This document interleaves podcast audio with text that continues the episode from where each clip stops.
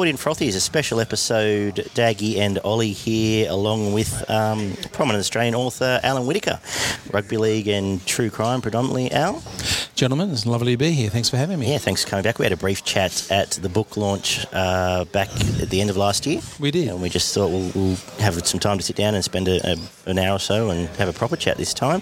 Uh, how's things? How are you enjoying the footy season so far? Well, Panthers are on top, so it doesn't get much better, does Yeah. it? But uh, I think you guys, as students of the game, can see that the uh, competition's splitting already.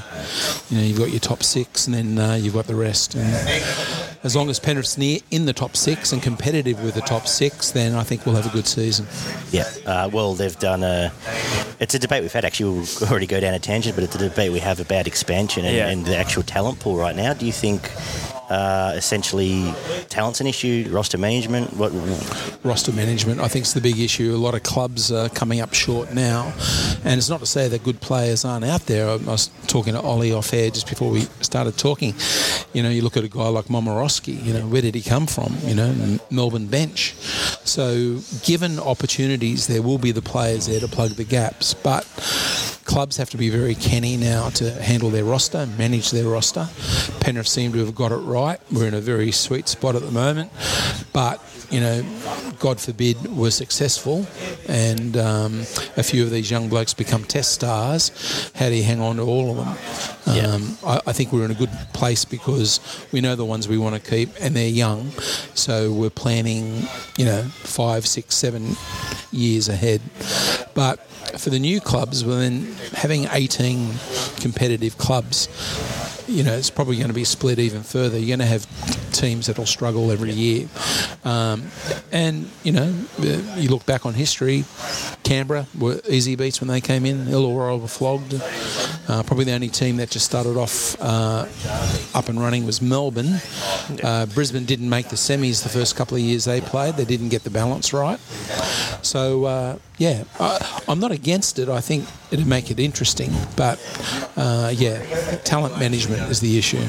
Well, you bring up a, a Melbourne Storm when they started up. I believe was it John Ribot who was involved with them, and I guess they were sort of set up to succeed. That that was the the thing that the NRL, NRL wanted. If a Melbourne club was going to come in, they had to be relatively successful straight away, and they won a premiership in their second season. It seems like this same sort of mentality will be the driving force for this new Brisbane club, and I guess for the 18th club as well. Do you think? With these new clubs coming in, the NRL will want them to be set up for success, let's just say, within their first five years or so. Sure, Uh, but but this is the problem. Uh, when the Titans came in in 07, Yeah. they made the semis the first year. I, from memory, they made it the second year, and then they just went down and they were wooden spooners within five years. And this is the problem if you put all your guns up front. You know, you you you, you put a side in uh, of uh, experienced uh, journeymen that you can attract to your club. When those players go, do you have the young players coming through? The problem with Melbourne, and Melbourne probably have the most to lose because Melbourne have effectively been the second Brisbane side for 20 years. Yeah. And they've been, um, you know, they- they've had that feeder club up there. I think it's North Brisbane that have been, been their feeder club, and they've been really, really successful. So, if a if a second Brisbane club comes in, that's going to take a lot of their talent pool out as well. And Melbourne have shown that they haven't been able to uh, develop Victorian talent. They just Yes. they can't do it. Um, so I think that's something the league has its eye on. Um, it's not about Brisbane not being competitive; it's about Melbourne not being competitive. It's just as big an issue. Yeah, and uh, well, we keep getting we have people write in a lot and tell us how much talent there is in Queensland Cup and the like, and Oh, that sure. uh, but we just don't obviously don't see it. Obviously, the, the Cowboys roster isn't as strong as it'll be. I guess for for a new expansion team coming in, it's almost like a clean slate's better than no slate, better than if you're offered 500 at, at the Bombers or whatever, they are, the Dolphins, whatever they may be. That's better than trying to go to Manly and on 500 and you know you know you know what you're walking into on Well, paper. you won't get so- 500 at Manly. Well, that's- that's the first issue. A lot of players, and Phil Gould used to say this too, that it's like Christmas Day for for uh, players when uh, clubs were being set up because you play overs. Yeah. Yeah. You pay overs. You want a marquee, you want two marquees, whatever you want. Yeah. Yeah, and and oh, we we got to, well, we've got to have a side. You, you can't have club players or New South Wales uh, Cup players. Uh, you got to have some talent. So that's probably when uh, a lot of managers are rubbing their hands together. But look, it's very hard. Um, uh, I asked Roy Simmons this uh, when Super League happened. Uh, I was doing a book with Royce, and I said, you know, do you think a 20 team comp would have worked? Because uh, the first NRL comp was a 20 team comp, I think, Yeah. In 98, and then it went down to 16, down Yes, to 14. yeah. And he said if they'd persevered with it and given it time, it would have, because players would have Yeah. risen to that level. So, taking his advice, I would say yes, you know, an 18 team comp can win if it's given time.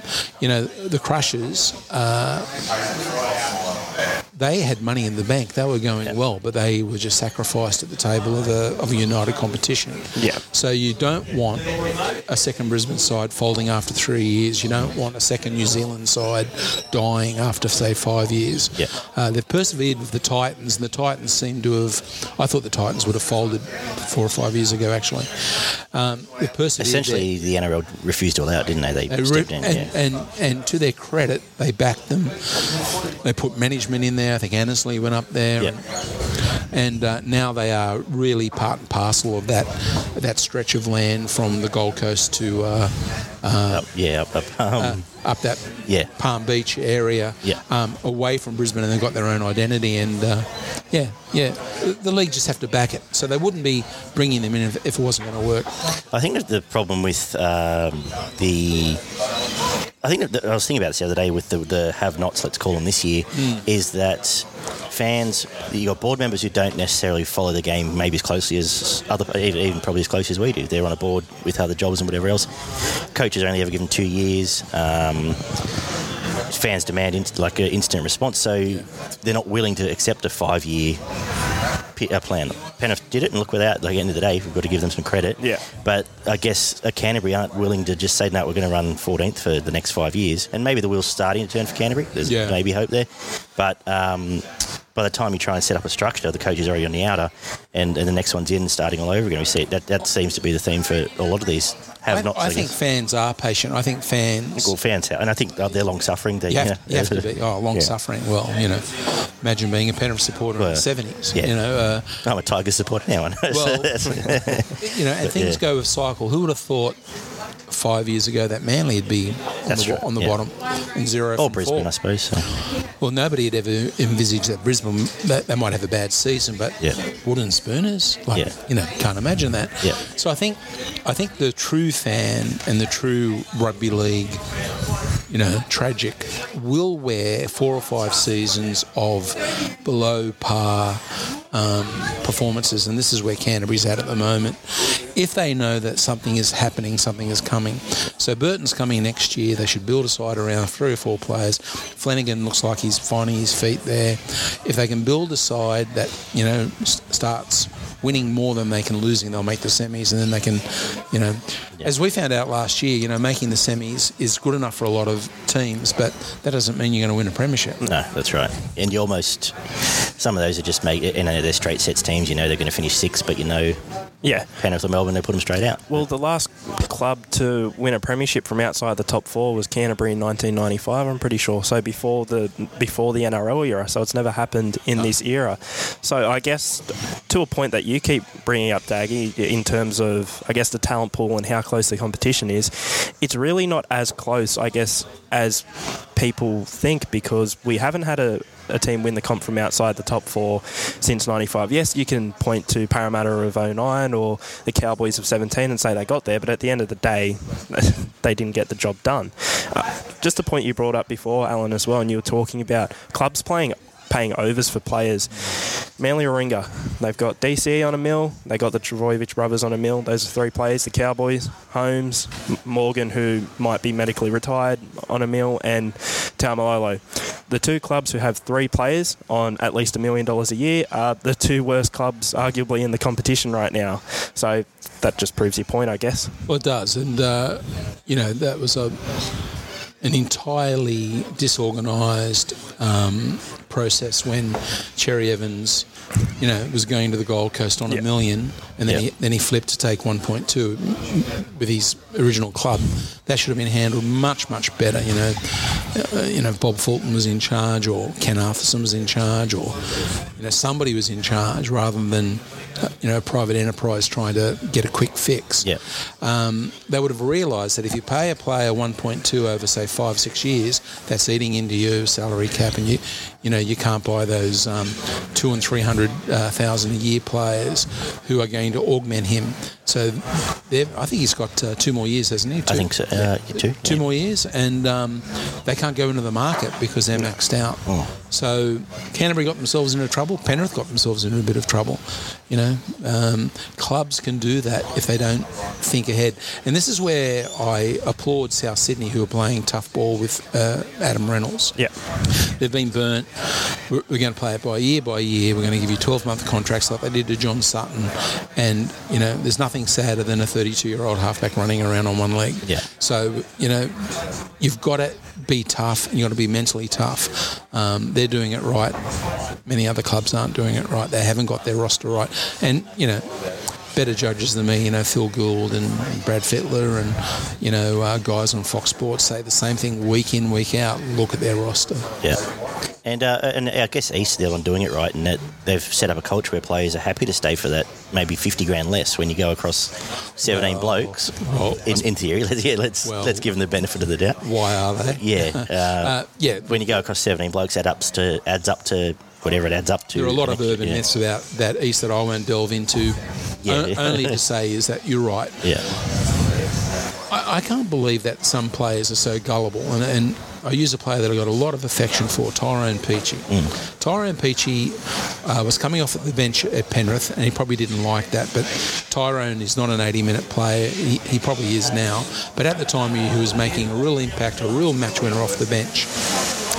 Um, his manager organised a, um, a, big contract in the Titans, and he's gone to an underperforming club. I didn't even know Tyrone Peachey was playing the other week. Yeah. And I, I saw him do a couple of clever things, and I thought, oh, that's great, Tyrone's. But you know, three years ago he had the world at his feet. Now he's playing for a for a for a club that gets no press down here. He's not being spoken about. The great thing that he does. Yes, the Titans are in top eight contention, and that's great. But he's not a standout player. With the Panthers, and when we were playing well, when we were making the semis with Matty Moylan and those players, Tyrone Peachey was the gun. Yeah. So this is what players. and he was a real. Fa- he was loved. Like all, Oh. all the Panthers fans. a lot of know affection. Ended up playing yeah. Origin 2 in his last year at Penrith, didn't he? He uh, He's he was a, he was a non-playing. Uh, yes, he played one Origin, Yeah. and he was a non-playing kangaroo for Mal Meninga. Yeah. uh, he and uh, Regan, uh, Regan Campbell Gillard. But the point is, is that players ne- and managers need to say to themselves, "Do I want to take more money with a struggling club, or stay where I am on, on unders and be in a club that are getting all the press?" Because you know, a lot of them cut their own throats uh, in chasing the money. And I, I get it. They've got 10, 10 years. They've got to get a, a really top contract. Um, but at some point, they've got to look after the money.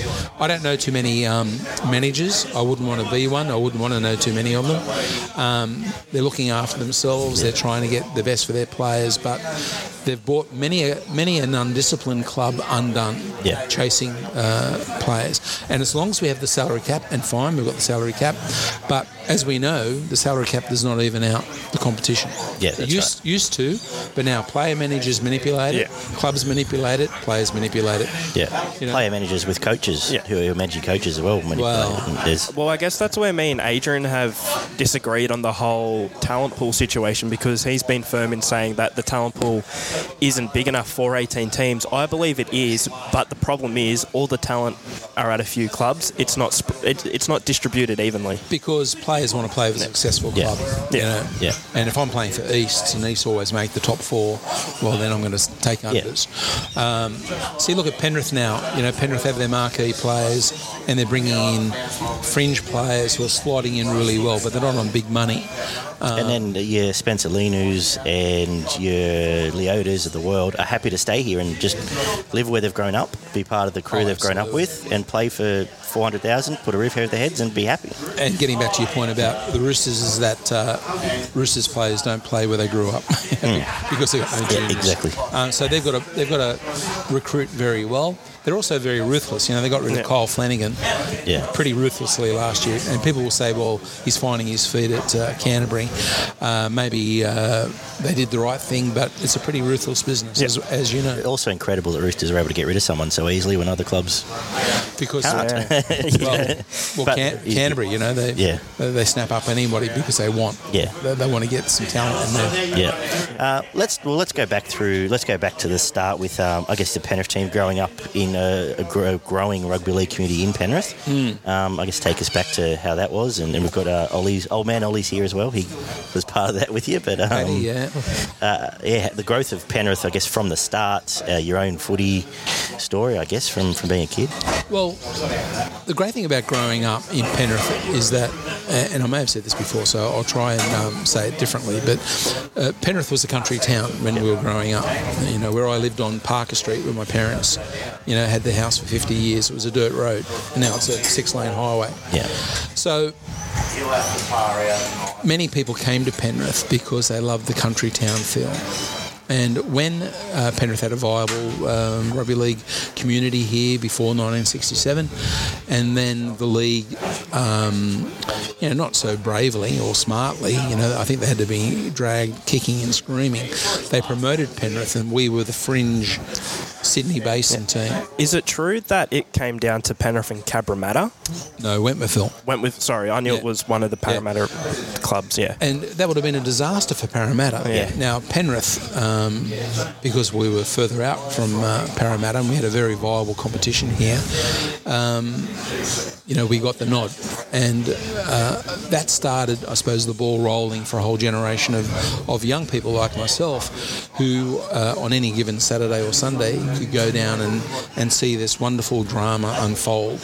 And in those days, four tackle rule, uh, as I saw it in 1968, first game that I went to, I still remember it. And um, it was very much a man-on-man game. Um, you know, you had four tackles. There was probably a little bit too much kicking, far too many scrums, far too many um, penalties. But it was a very skillful and dramatic game. Um, and uh, yeah, I just got hooked. Uh, you know, just coming down with my dad and my brothers and sisters, and standing on the hill, sitting on the hill. yeah, Uh, it was great, and you know, your expectations weren't that high because you know every now and then, maybe once a month, we'd have an upset, but the other three weeks we'd get you know belted or flogged, or or is often the case we were desperately unlucky because we just didn't have not that we didn't have good players, we had great players. You know, uh, we had we had players who played above their weight and tried their hardest, but we didn't have that match winner. We didn't have that that I suppose spark. Uh, we had just just had a, a team that on a, on its day could cause a big upset. The other thing, the psychology of coming out to Penrith in those days, you know, there was no M4. You had to come up the Great Western Highway. So you imagine South Sydney, they would have had to have left Cleveland Street. Yeah. You know, a good nine o'clock in the morning. By the time we get out here, they've had 500, you know, stop signs, 500 sets of lights. Are we here yet? Are we here yet? You know, Penrith uh, in the 1960s was on the outskirts of Sydney, as it still is today, but the roads were not fantastic. You know, people used to make jokes all the time. Oh, you know, you live in Penrith, you have to put your watches back and all Yeah. that sort of stuff. you know, oh, hillbillies, you know, country, Yeah. country folk, um, and we didn't mind that, but the psychology of those sides coming out here, many of them were exhausted before they even got, got off, and they didn't have tour buses or anything like that. They all came out individually, you know. Um, they brought their families out. Then a couple of sides started getting um, smart, maybe staying overnight. Of course, the club would get them on the beer the, the night before and Yeah. wine and dine them and look after them. And oh, how good is this? And can't believe how how how long has this been happening? And then they'd wake up the next day and get belted again. So it was good. It was good, and it was probably, you know, a great life lesson not to have a winning side.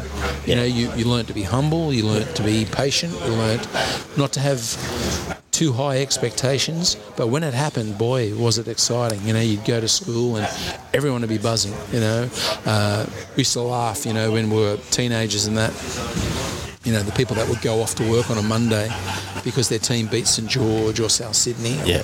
You know, the boys got up. It was just totally infectious. So that, that got me hooked. So I, I want to jump a few years into the future. Actually, you bring up, I guess, the down period of Penrith when they first came into the comp. They weren't a very successful club. 1985. Penrith make their first final series. I believe they actually beat Manly Warringah in the first week of the finals. That's usually replayed on Fox a fair bit. Um, what changed as a Penrith supporter, as someone living in Penrith? What changed in the town and what changed at the club, I guess, for them to actually be successful in 85 and then, of course, eventually go on to make the grand final in 90 and win it in 91? What had changed about Penrith, I guess, the club and the town for that to happen? Well, what happened was, and I've just written about this because we were talking off air before. Um, I'm doing another book with Tony Loxley, Yep. publisher, who uh, did uh, League on. Um, League on Sunday, work on Monday. We're doing a, a book on the 80s, and I actually wrote a chapter on this just recently. The success that Penrith had in the mid 80s, three things happened. The Leagues Club took over the running of the football club. So, in uh, just like Canterbury uh, today, they were two separate entities. Yep. So that was a uh, um, a uh, a position of a lot of infighting. You know, a lot of jealousy with the board, a lot of backstabbing. Yeah. Board members telling players you're the best. You know, getting in people's ears, trying to run the club. So. The other thing was a lot of wasted money, you know. So for all, all through the '70s, Penrith wasted money chasing big players, chasing coaches that didn't work. And so, you know, to his credit, Roger Cowan at the Leagues Club said, you know, that's it. You know, we've had 15, 16 years since 1967. We've had no success. Never, never made a semi-final. Never won a premiership, obviously, and never had a test play after 17 years. So he said, that's it. We're bringing it all under one umbrella, and we're going to look after things from the administration side, streamline everything. That was the first thing that they did that got Penrith back on track. Yeah. The second thing they did was they asked Tim Sheens to come back to the club as coach. Yeah. So Tim Sheens was a long-serving player, played a lot of reserve grade, wasn't wasn't a big forward, just a very good club player, had a good had a good ball game, wasn't an enforcer, but was a very smart footballer. Yeah. They cut him at the end of '82, and uh, he went out to uh, Campbelltown and won the uh, Group Six competition out there. Okay. I was going to ask where he came from. Yeah. So Yeah. from- Well, he's a Penrith boy. He grew up here. yeah. He's, uh, he was coaching at Campbelltown. I yeah, but, but he, he was captain coach at uh, Campbelltown and won the premiership there. And they said, let's bring Tim Sheens back as coach because he knows the culture. Then the third thing and the most important thing was uh, a player called Greg Alexander was graded. And uh, I can't say this, you know, Brandy doesn't need me patting him on the back or whatever, but history will show that Greg Alexander was the first um, match winner that we had come through. You know, we, we had good players before him. We had Kevin Dan, uh, great player. Roy Simmons, you know, hard worker. Uh, Brad Izzard, um, you know, really dynamic player. But we had no on-field general that could bring the whole side together. And in the flick of a switch, win a match by themselves. You know, some of the things I saw Brandy Alexander do in 84, 85, 86, uh, you know, were just unbelievable. You know, his ability to chip kick, scoop up a ball one-handed, his swerve, his step, goal kicking from the side, uh, and he was in an era of very, very good halfbacks, and he, he was just brilliant. So by building a team around him, uh, Penrith started winning. So in '84, they had to win the last game uh, at Penrith Park against the defending premiers, Parramatta of all people, to make the semis, and we got beat. But 20,000 people showed up, uh, standing room only, and, and Penrith had learnt to win.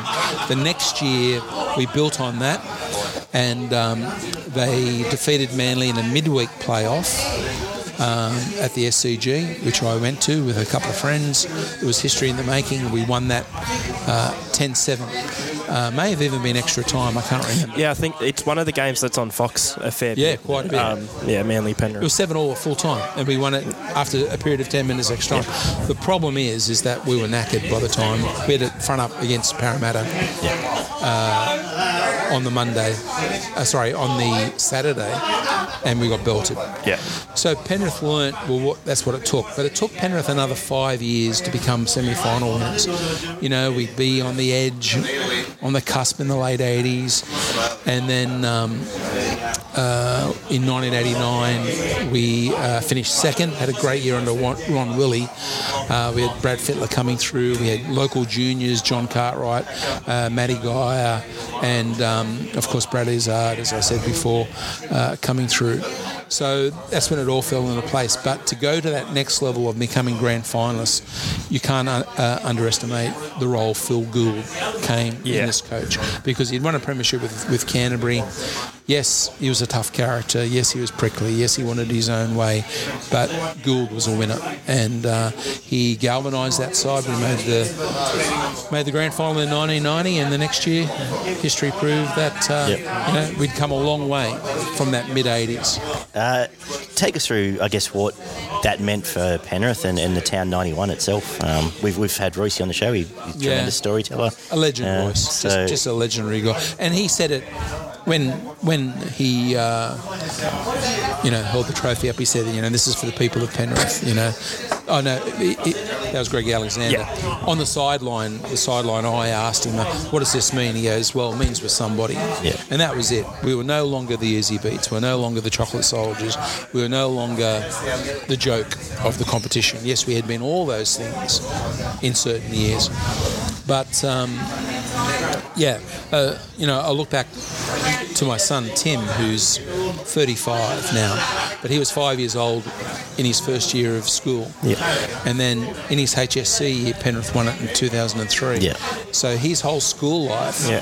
was bookended by two premierships. So his mindset, being a Penrith supporter, was completely different to mine, my mindset, Yeah. where we won nothing in eight Yeah. years when I was at school. Yeah. And we'd go to school on a Monday morning and we'd just lament, what are we going to do? You know, you had to be a Penrith supporter.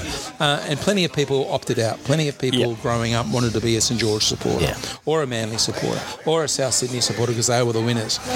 The tried and true, many of your listeners, no, Yeah. you're born and bred. The, the residential qualification rule, you're Penrith. Well, we, yeah, we are. Well, I started. I, I think I spoke to you about it last time, but I went to school just up the hill here, and the Fittlers are in the back. Literally lived across the road, so we'd have they'll be come over and kick the balls with us at lunchtime. They'd be always a feature of school, the guys and um, or Freddie or um, to a lesser extent the Alexanders. We had a whole service for Ben when that happened. Um, so it was just a. 03 obviously was different. Obviously, I was again Yeah, graduating ol- high school. as well. How was 03 in comparison for you? And that Oh, well, completely I- different team, obviously, and 03 was a pleasant setup. surprise because you know you guys would know you know your rugby league that we finished last in I think 01. Yeah. Yes. Royce got uh, sacked, Yeah, and that was that was a funny year because we had a very good side that year. The year before we'd done very well, uh, made the semis with Ryan Girdler and all those players. Nothing went right in 01 for some reason, whether the players lost confidence or Royce lost confidence or whatever. But he was the, he was the fall guy. So with uh, um, Richardson and Lang coming out, you know, the Cronulla connection, you know, they'd had a bit of success. And I remember interviewing them both before the start of the year in 02. There was no expectation. You know, no, no, we just, you know, and there are some hard lessons to be learnt in 02. You know, they sacked a few players and Yeah. fired them up and said, you know, good people are paying their money and you're dishing up rubbish. So when 03 came along, it was just a pleasant surprise. You know, I think we lost our first game or the second game. Uh, no, no, we lost the first two games. We were last on the uh, on the premiership, hundred to one. And then we started winning. And what I always thought about the 03 game, the 03 season, was that uh, that was when our interchange bench won it for us. I thought I thought we had a very well balanced interchange bench, and that was when the interchange, after about five or six years, was becoming an, a pivotal part Yep. of of the game. So I think we got our bench right, um, and we had uh, fantastic Yeah. uh, halfback. Uh, and also, uh, Gower got shifted from hooker to fi- to halfback. Yeah. Ryan Girdler, even though he was a couple of years past his best, had a great season. Uh, we had Muscle up front. Um, you know, Rhys Wesser was scoring tries all over the Yeah, place. 25 tries, I Yeah, think. still holds the record for a fullback. Um, our wingers, Lukey Lewis, Luke Rooney. It was just a really well balanced side, um, and it was wonderful. Yeah, I loved it. We probably should have won a premiership five years ago to, to get that ten year balance Yeah. um, up, but for whatever reason, and we made the final, didn't we? We Yeah, beat yeah. by Canterbury in the final. We probably should have won that. I don't know if we would have won that year. Uh, that- 14 in, Yeah, in the just- prelim that was against South Canterbury. Sydney. Yeah, that was yeah. South Sydney's year, and they Yeah. deserved that premiership. Yeah. But, that, but that side was good enough to win a premiership, and then we've had to go through a few reconfigurations now. So if it happens this year, I'll be pleasantly surprised again. But um, as as a Penrith supporter, you know, from 1968, that's 53 years. You know, they don't come along very often. Yeah. Yeah. Two out of 53. Yeah. You know, we're due one now. That'll be three out of 53. Yeah. So you just got to take them and enjoy them. Yep. I just wanted to bring up 2020 quickly because you, you talk Right. about the, t- the town of Penrith, uh, well, the season in general, because you talk about the town of Penrith in 91 and 03. I look at 2020, and I've always been a rugby league fan growing up, so it, it didn't really have too much an impact on me. But I have just plenty of mates who aren't even rugby league fans. They now go down to the pub every week whenever Penrith are playing and watching because of 2020. And I know heaps of people. I'm just sort of looking at it from my generation's point of view, I guess, because I guess 2020 would be my generation's year, if not 2021. And I used to notice going to Penrith games, and I would see through friends on social media, I'd see at the game, it was a social event, whereas sort of people my age, they'd get together with their friends, they'd go to the game, but they wouldn't actually wa- watch the game, they'd just muck around and stuff. And you'd see that a lot with the younger generations. I, I probably I have noticed- half a dozen mates Yeah. who don't follow Penrith but are Penrith members. Yeah. Just because they go Yeah. to every game. Yeah. But the thing is now, I see people my age and a bit younger in high school, um, guys and girls going to Penrith games and they're actually watching, cheering on. You know, I, I know plenty of people who wouldn't have known any NRL player's name at the start of last year, and now they know the Panther side back to front and they watch every game. And I, I guess winning, that, that's all it is, winning. It doesn't Winning take helps. doesn't Yeah. take much, does it? Yeah. The, the thing is, is that what people don't appreciate, it's, it's a little bit different now because of restrictions and whatever, but you know, I can remember when my daughter was uh, 14 and 15, and that'd be, you know, almost 20 years ago, um, she loved it. Like I loved it because all your mates were down there. She'd she'd have her girlfriends, and then they'd Yeah. meet, you know, boys from other schools and sit and talk and whatever. That social dynamic Yeah. with Penrith is very important. And my son, uh, you know, stands on the hill. I stand with him now. I, I gave up my seat in the grandstand a couple of years ago. But um, the same five or six young guys are always there. We have a great joke. We we have. Um, you know, I'm 62-ish now, and uh, uh, five of my mates come and stand beside us Yeah. as well. So we have that generation as well. So that that collegiality, being part of the, the rugby league community, is very, very important. And Penrith have done it very well. Um, you know, it's great seeing families uh, on the family hill. It's great seeing young kids running around. Um, you know, I was desperately disappointed when they uh, built the chairman's lounge on the hill. You know, used to slide down the Yeah, yeah, back of the hill.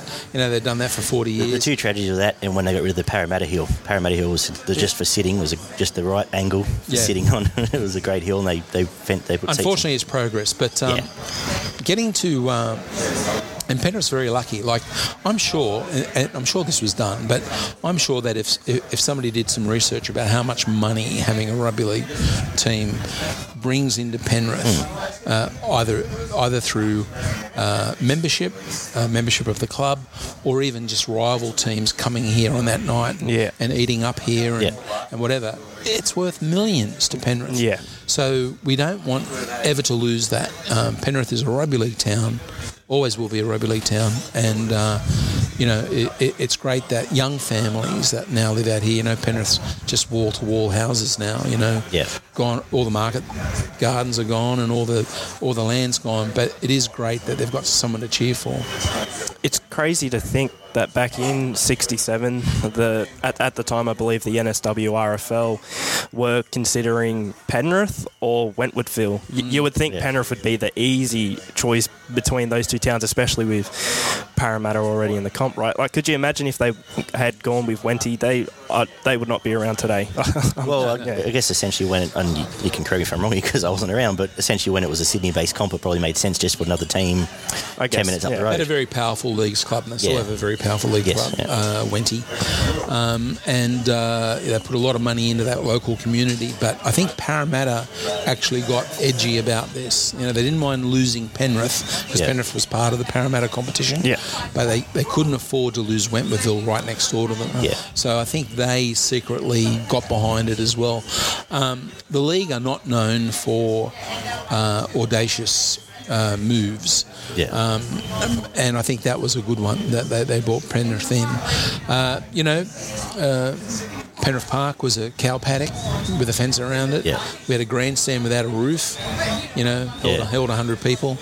The um, the change rooms, not that I ever got invited into them, were you know like a public toilet, um, cold showers. Uh, they told me that. Um, uh, the first club secretary, Merv Cartwright, he lived at St Mary's, and many of the players would go back to Merv's place and have a shower back there. Yeah, right. Because they, It's hot water. uh, even the visiting players Yeah. would go back there and have a shower Yeah. at Merv's, and then stay there and have uh, dinner Yeah. and have Yeah. a big party because they knew they'd get a hot shower, unlike Penrith. But you know, from humble beginnings, here we are. Um, you know, we've got a very viable competition, and you know, hats off to Penrith Leagues Club, and hats off, hats off to Gould uh, for rescuing the uh, the, the sports centre Yeah. of excellence. Yeah. And hats off uh, to the local community for getting behind it because those players are now very well looked after. They've got great facilities. That wasn't always the case. And last, just lastly on Penrith, how important's been, uh, I guess, the expansion west or the, the Yeah. scouting west to the Penrith's success in, in terms of you know Forbes, Ferrari, and I believe Naden's from There's a couple from Dubbo, I believe. Isaiah Dubbo boys, Dubbo? and there's some, yeah. some Bathurst. other in Bathurst. Yeah. so- Yeah. Look, it's very important for Penrith because Penrith has always been a favourite of New South Wales country people, you know, because we're close to the country. Mm. Yeah. So it makes a lot of sense to promote kids. The problem is, uh, in the old days, you know, they used to have city versus country, and the country people would come down and then you go, oh, he's a good player, he's 25 year old goal kicker. If you're any good now, by the age of 18, You're in a system. you're in a system Yeah. and, and you're in the city anyway. So that's why city country's a, a joke and they got rid of it. Yeah. But what Penrith are doing, they're putting money into education and, and signing up 15 year olds and 16 year olds and putting them back home. Yeah. There's no point bringing 15 year olds to Penrith Yeah. and uh, corrupting them. You know, keep them there, keep an eye on them. And it, it does hurt when players like Matt Burton go to another club because Penrith have had so many years of developing the kid. Yeah. But what we're doing is a good thing. You know, you, you can't. We've proven you can't have five halfbacks in a side. Yeah. You know, uh, we're just very, very lucky that at this time we've got a plethora of, of, of great halves. But what they're doing, investing in education and kids in the local area. You know, we got Yo from Forbes, I think, and we got uh, you know uh, Naden, and uh, we've got other players coming through. Uh, where did Edwards come from? He came from He's from, I think South. Uh, might be no, he's out that way. I can't yeah, remember. yeah, Yeah. yeah, out west somewhere. He is out so uh, you know, the- Essentially, most of the backline is bar the Colton boys, I suppose. Or the- Yeah, and Staines, Yeah, and uh, Staines, Staines, yeah. Bathurst boy, isn't he? Yeah. Um, so yeah, fantastic, fantastic management, and you know, not so surprising, we're doing well because it, we're well managed. You touched on Super League earlier. How big a story was that at the time? I was only, I guess, 12, so I, don't, I remember it, whether it was a thing. I remember watching two grand finals, and uh, obviously it's where we got to. Do you cover a lot of it in your writing, or have you? Or, Well, or was it more from an outsider's point of view at that time? Well, I started writing in the early 90s, late 80s, early 90s. And so I'd had a couple of books published when State of Origin, State of Origin, Super League happened. When Super League happened, publishing stopped for three or four mm. years because people, Right. didn't, people didn't know what's going to happen. Yeah. And everyone was co- covering the Super League war. So, you know, the grand final books that I was writing and a few other biographies that I was writing just all of a sudden stopped. I, I, didn't get anything published in five years because was there a fear of taking sides, or yeah. was it? I- I- also, the game was in a state of flux. You didn't know where everything was Yeah. going to go. Look, it, it was a crap fight. It was badly done, badly managed. The league didn't see it coming. The league were warned that it was going to happen, and they still didn't. They just thought, oh no, no, we're, we've got a license to print money here. We're just going to stay with the status quo. It was done for for for some of the right reasons, but it was done incredibly wrong. Yeah. Um, you know, Brisbane very selfishly, you know, just you know, split the competition into uh, the Murdoch press, you know, took sides, and then Packer, who who shored up the ARL, New South Wales Rugby League, uh, jumped ship straight away uh, on a business decision anyway, and started covering Super League games anyway. So it, it was really uh, human nature at its worst, the media at its worst, and uh, and greed at its worst. Um, I don't think anything good came out of it. Yeah. really looking back on it. Yeah. Well, I I have a couple of questions as someone who wasn't born for. Well, the Super League War really Yeah. started in '95. I was born five years later, Yeah. but I've heard from many people. Man, even from I back later then. than that. Yeah. Well, this is just what I've heard from people, and I want to get your opinion on it. First things first. A lot of people who I see say, in hindsight, everyone really probably should have gone towards the Super League's way, as today the game more mirrors the what the Super League had envisioned for rugby league. And another thing is that teams like uh, the Western Reds, Adelaide Rams, etc., would still be around today if not for that war. So I guess for national expansion, it also had a negative impact. So what I want to ask is, do you agree that we would have been better off if everyone was just like, right, we'll all jump on this Super League train because the game is more like that today anyway? And do you believe, if not for a Super League war, we would still have teams such as the Western Reds, your Adelaide Rams, etc.? No, I don't think so. Um, the Super League exposed the holes in the game because once you split into two and all your resources were split into two rival competitions, you saw where the gaps were. Yeah. And one thing that we learned uh, about uh, the Western Reds, especially, is that they were too isolated. Even though they gave us another time zone for a Yeah. for, for a TV match, they're too isolated. And then uh, Super League made every mistake in the book just through money, bad money. You know, Adelaide Rams. Why you would have a rugby league club in Adelaide who don't give a rat's about the game? I have no idea. You're never going to succeed. They probably said the same thing about Melbourne, but Melbourneites love sport, any any sport. Yeah. And they l- look at the Grand Prix. They just adopted it. There's also nothing own. else to do in Melbourne, so that helps. Well, they've only got AFL, Yeah. so you know that wears out after a couple of weeks. So Yep. they are sports-going people, so they, they do do love it. Anyone who's spent a week in Adelaide, and I spent a lot of time in Adelaide over the years, um, there's nothing to do in Adelaide, and, and you know it's just far too isolated.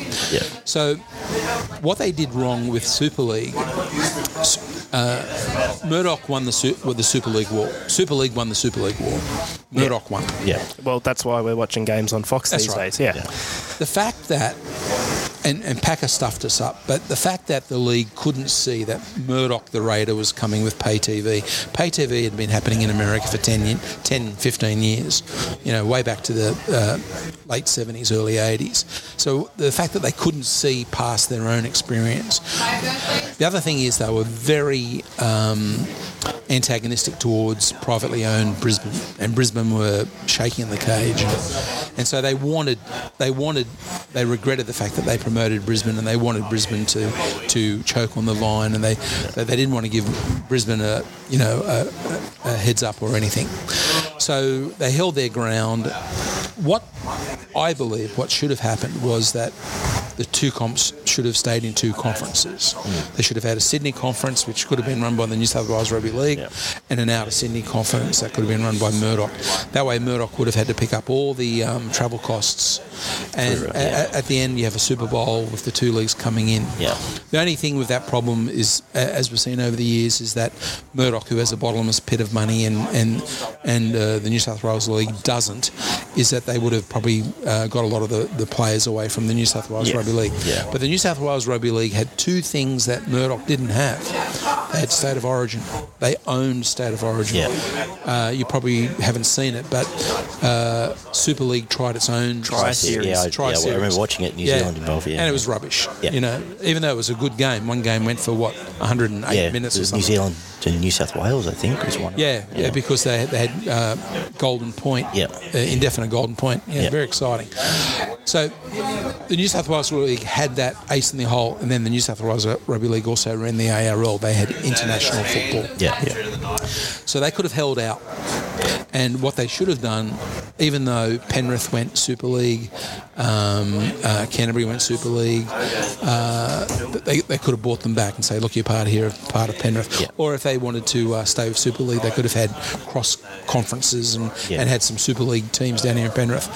I think it would have been a much better competition, whereas now we're looking at expansion and we still have that inequality of Sydney-based, too many Sydney-based teams, and um, and a lot of isolated uh, uh, out of Sydney teams. Yeah. So. What did we learn? We learned that throwing a, a bunch of money, $100 million, $500 million at a problem doesn't fix the problem, and that the league didn't know what a good thing it had, and they capitulated because they bled money trying to uh, trying to keep pace with Super League, and they were effectively broke when the NRL uh, put the game back together. Yeah. And they gave away all their bargaining tools. They, you know, they, they, they just gave it away, and it was such a shame. But you know, looking back on it now, you know, would Super League have, have happened anyway? Yes. The New South Wales really shot themselves in the foot.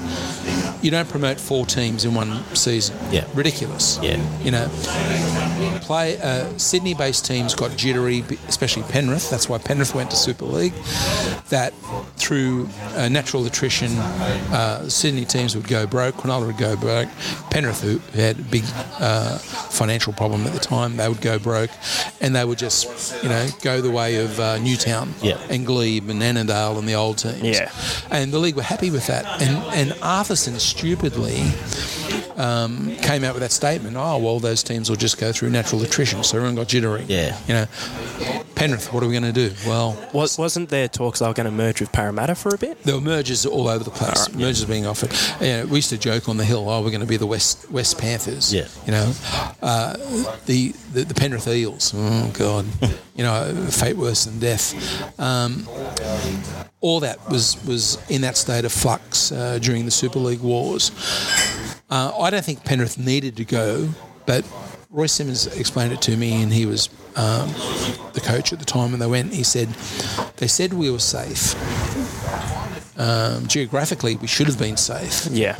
Got the biggest junior league in uh, the world. Yeah. We've got to be safe. We're also just far enough out of Sydney, Yeah. aren't we? Yeah. Yeah, but look what they did to South Sydney Founda- Foundation Club. Won the right. most premierships. They were the first to go. Yeah. Um, so Penrith had to shore up their position, and it was done for the done for the right reasons, but the wrong way, and that pretty much sums up Super League anyway. But here we are. You know, we've got a viable pay TV um, system. We've got it uh, free to air for people who don't want to do pay. We've got a, a, a pretty good competition that now we're, we're realising is inequitable because the salary cap is not not uh, uh, equitable. Um, it's an exciting time for rugby league. It's an exciting time. The the game is good, although it's not the game that I watched in the '60s. Not, Yeah. and- yeah, it's a different game. It's an athletic game. Um, we'll get on to just because we sort of were heading that direction. The modern game. How much do you currently enjoy the product? Uh, is it as good as ever? Obviously, we sell Ollie more so with his page. Uh, rugby league, in my opinion, gets all the usual five times a week. Well, this isn't even rugby league anymore. And, but how much do you? know? No, it's just with me to add a bit of context. I do a bit of research into you know stuff like crowds and how much money the game reports that they make these days, and it seems that pre-COVID, you know, the game in, in terms of the NRL era, we had a couple good years financially. We were in the green for the first time, I think it was in 2018. Sustained that in 2019. We're also obviously the crowds aren't great, but we're still averaging around you know 12, 13,000, which is probably around the same as they would have back then, except the stadiums are a bit bigger. So, uh, from my point of view, at least, the game is, at least statistically, as popular, if not more popular, in terms of viewership. I guess as it was back then. I just sort of want to get your opinion on that and if the game actually is a better product today and more popular today than it was back then. Well, I suppose the, the best way to have people turning off your podcast is for me as an old bloke to say it was much better in my day and blah blah blah. No, lots of people agree with you though, so that's a thing. So. It was a, a different game, as I said before. It was more a more man on man game, but it's also a lot more violent. There's a lot more Yeah. um, back play, Yeah. uh, off the ball play, a lot more violence, and I don't miss that at all. You know, so the game today is very exciting. It, it- very exciting. You know what wingers can do today. Wingers before, you know, um, Well, that- even the, the I guess the Bob Fulton rule with just the corner posts, uh, he got rid of the that being a touchline, and look at what it, that's done for the modern game now. Absolutely, and um, you know, even even the fact that um, uh, wingers, uh, you know, brings so much excitement to the game, and uh, players are, are obviously a lot more athletic uh, as well. As, you know, they're fitter. They're also rock harder, which which is why we're getting a lot of concussions. Yeah. You know, it's like running into a brick wall physically. But just like any sport, including uh, especially rugby union, there comes a tipping point where if you change the game's fabric Yeah. too much, and we're almost there. I can see it with V'landys's six again rule as well. You know, we changed it last year, it worked. Fantastic. We've changed it twice more now. Yeah. I don't think it is working. Uh, And, and both those changes, I could. There was no reason for it. It just No. was change for the sake of change, which. Well, obviously somebody got into his ear, and he's got to be careful of this. He's a very astute uh, practitioner, but you know, if I bowled him up at a party and I said, "Want I want scrums to come back," would scrums come back? You know, Yeah. you, there's got to be a reason for it. There was no reason to change it. I agree, and I think um, the game is getting very close to you know 13 backs playing with 13 backs. Well, I, I threw out a theory that we might see eventually body shape changes where Yeah. people will be training to lose 10 kilos rather than have your big boys and, and be, you know, don't get touch footy stage, but you're going to be You'll still 90 kilo sort of bodies more than 110 kilo Well, bodies. you know, Bob Fulton said to me, uh, I interviewed him a couple of years ago. He said in his day, wingers were 80, Yeah. 80 kilos ringing wet, Yeah. and the forwards were 110, Yeah. and now your wingers are 120, Yeah. and uh, you know, uh, as heavy as your forward. So it's a different game. Um, I thoroughly enjoy watching rugby league, but I look at, you know, during grand final week, uh, Fox has the old games on. Yeah. So you might see a 1991 grand final Yep. with Penrith. Uh, count the tackles. Count how many tackles are made during the game. You know, I think there were some stats out that you know there's now more, uh, 100 more tackles Yeah. in a modern match than there was say 20, well, 30 years ago. Yeah. So we don't want it to get to the point where it's becoming, um, you know, unfixable. Yeah. Uh, you don't want it to get to a point where it's not sustainable. And players are saying now the game is so fast we can barely keep pace, and we're at that tipping point where it's going to become impossible to defend. Yeah. And um, you know, okay, well, we want that. We want more tries. No, we don't. We don't want. No. Do you remember there was a Super League? It wasn't Super League season. It was an early NRL season, and teams were winning forty-eight to thirty-six, and Yeah. you know, it was ridiculous. Um, I think it was the interchange or something. But uh, you know, I don't want to see t- too much tinkering. And because now, especially this game, I, th- I think 2017 18, it got very much um, too robotic. It was very much completion rate. Oh yeah. set, and it just uh, games became a bit too monotonous. Um, now, when what you're saying, like 18 points isn't a lead anymore. If you have all the ball, you can swing around 18 points in 15 minutes. Um, or, or if another team, if you go, even yesterday in the Tigers game, they only go 14, was it 14 0, 14 6 half time, you'll take that because if you play well enough, you chase it down. You, you, you're absolutely right. Um, leads are very hard to defend now. Yeah. are there close matches, or do teams get momentum and they you know the score's fourteen 0 and then Yeah. half time at 16-14? Yeah. You know, is that the sort of game? And we there's want? games where, even this year, where um, it's been 32-12, and you go, "Hang on, that was a." You watch, if you watch the game, it was a close game, but it just feel you get Yeah. you get there, and it's all of a sudden they've won by 20. Well, by the end of the game yesterday, I think it was 36 20, 36 20 to the Yeah, Eels, it's which ridiculous. suggests a bit more of a dominant Where it could have, performance it than should, it was. It should have been. It was 20, 22-20 when uh, when With like three offside minutes to go, yeah. yeah. Look, I hated last year's grand final as Yeah. a match. Yeah. Oh, you know, uh, I hated it because we lost. But the fact that Penrith were down 22 0 Yeah. and then 26, 22 0 at half time. Yeah, 22 nil. 26 0. It was just rubbish. You know, we played rubbish. We deserved it. We made mistakes. The referees put their bib in. And then all of a sudden we're back to 26 20. Yeah. And we're all, we almost won it in the last eight seconds or something. Yeah. That's rubbish rugby league. Yeah. I, I didn't want to win it that way. And if you look at the game in two halves, no way Melbourne should have been able to uh, lose that game. No way. Yeah. Um, they should not have been 22 0, maybe 12 0. As a Penrith Yeah. supporter, you can say Melbourne were the better better team. Oh, yeah. Well, they handled it Yeah. better. We handled it. You know, Cleary throws an interceptor. We had um, uh, Crichton run an illegal line and uh, try to get called back. Uh, May thought he was defending, but he lashed out with his foot, and his foot hit the ball. That's a no-no. So a lot of things just went against us. Um, but I don't like the fact that games run with momentum. The only good thing about what V'landys has done is taken the referee. He hasn't taken the bunker out of the equation, but he's taken the referee out of the equation. You know, when we had two referees, you had two people just ruining the game. Yes. Uh, penalty after penalty. You know, or worse, had different interpretation in the same game. So you'd be Oh. one team Ridiculous. offside with 10 metre lines, the other with six. And why are we so special that we need two referees? We No, did need right. two referees. That's what the linesmen there. They they they keep the the ten yards. Yeah. Um, they still get it wrong. They still make mistakes. But uh, I don't like the rule at the moment of the bunker overruling the try. But they don't want any howlers. So if you've got two minutes until the kicker gets back to his mark to kick the conversion, and you see a little bobble or a knock on or whatever, but as Phil Gould said the other night, you know, the bunker is is actively looking for reasons to take tries Yeah. off. You know, that's not what the game's about. Imagine a imagine a grand final that you know someone scores a try. Yeah. But see, what they've done now is that the the league and uh, the the referees are saying, okay, we're, we're going upstairs to look at it. Everyone hold their horses. They're going, oh, looked like a try, bang. Yeah.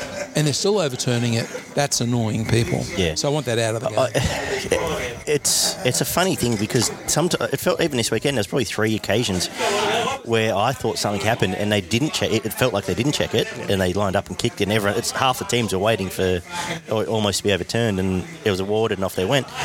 But then you don't want to get to then, but then you get to the point where they do go upstairs and it's almost like um, it's almost like the stewards throwing in a protest. Yeah, well, isn't if you if you're going, why are we going when you've already obviously made your decision? Like just turn around and say no, What no. about, try- that, what about that farcical nines competition up at, up at Bathurst or wherever, where Penrith were beaten by St Oh, George? Cody Ramsey. Yeah. Oh, in ah, the, the one second row. Yeah. yeah. Now, sorry, I get that. I'm fine with that. Like I'm- overruling that, I'm saying overruling No, no. I'm not. I'm not fine with it. That was a laughing. That's why there's no I- nines this no, year. I'm saying the checking that's fine. Yeah. But uh, kids are yeah. Yeah, so what, what the league are doing, they're overcompensating for that because Yeah. they, they were look, ma- made to look like a laughing stock. Yeah. Oh, we can't overturn it. Oh, if I was the captain of St George, I would have gone up to Penrith and say, we forfeit, you guys go Yeah. through.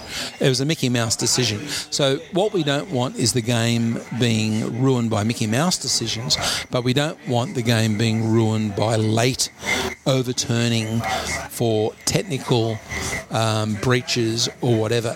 Uh, if they ever bring in a, um, you know, a 10 metre camera that can measure offside, we're in a lot of trouble because there's no point having referees. It'll all be decided upstairs. That's right.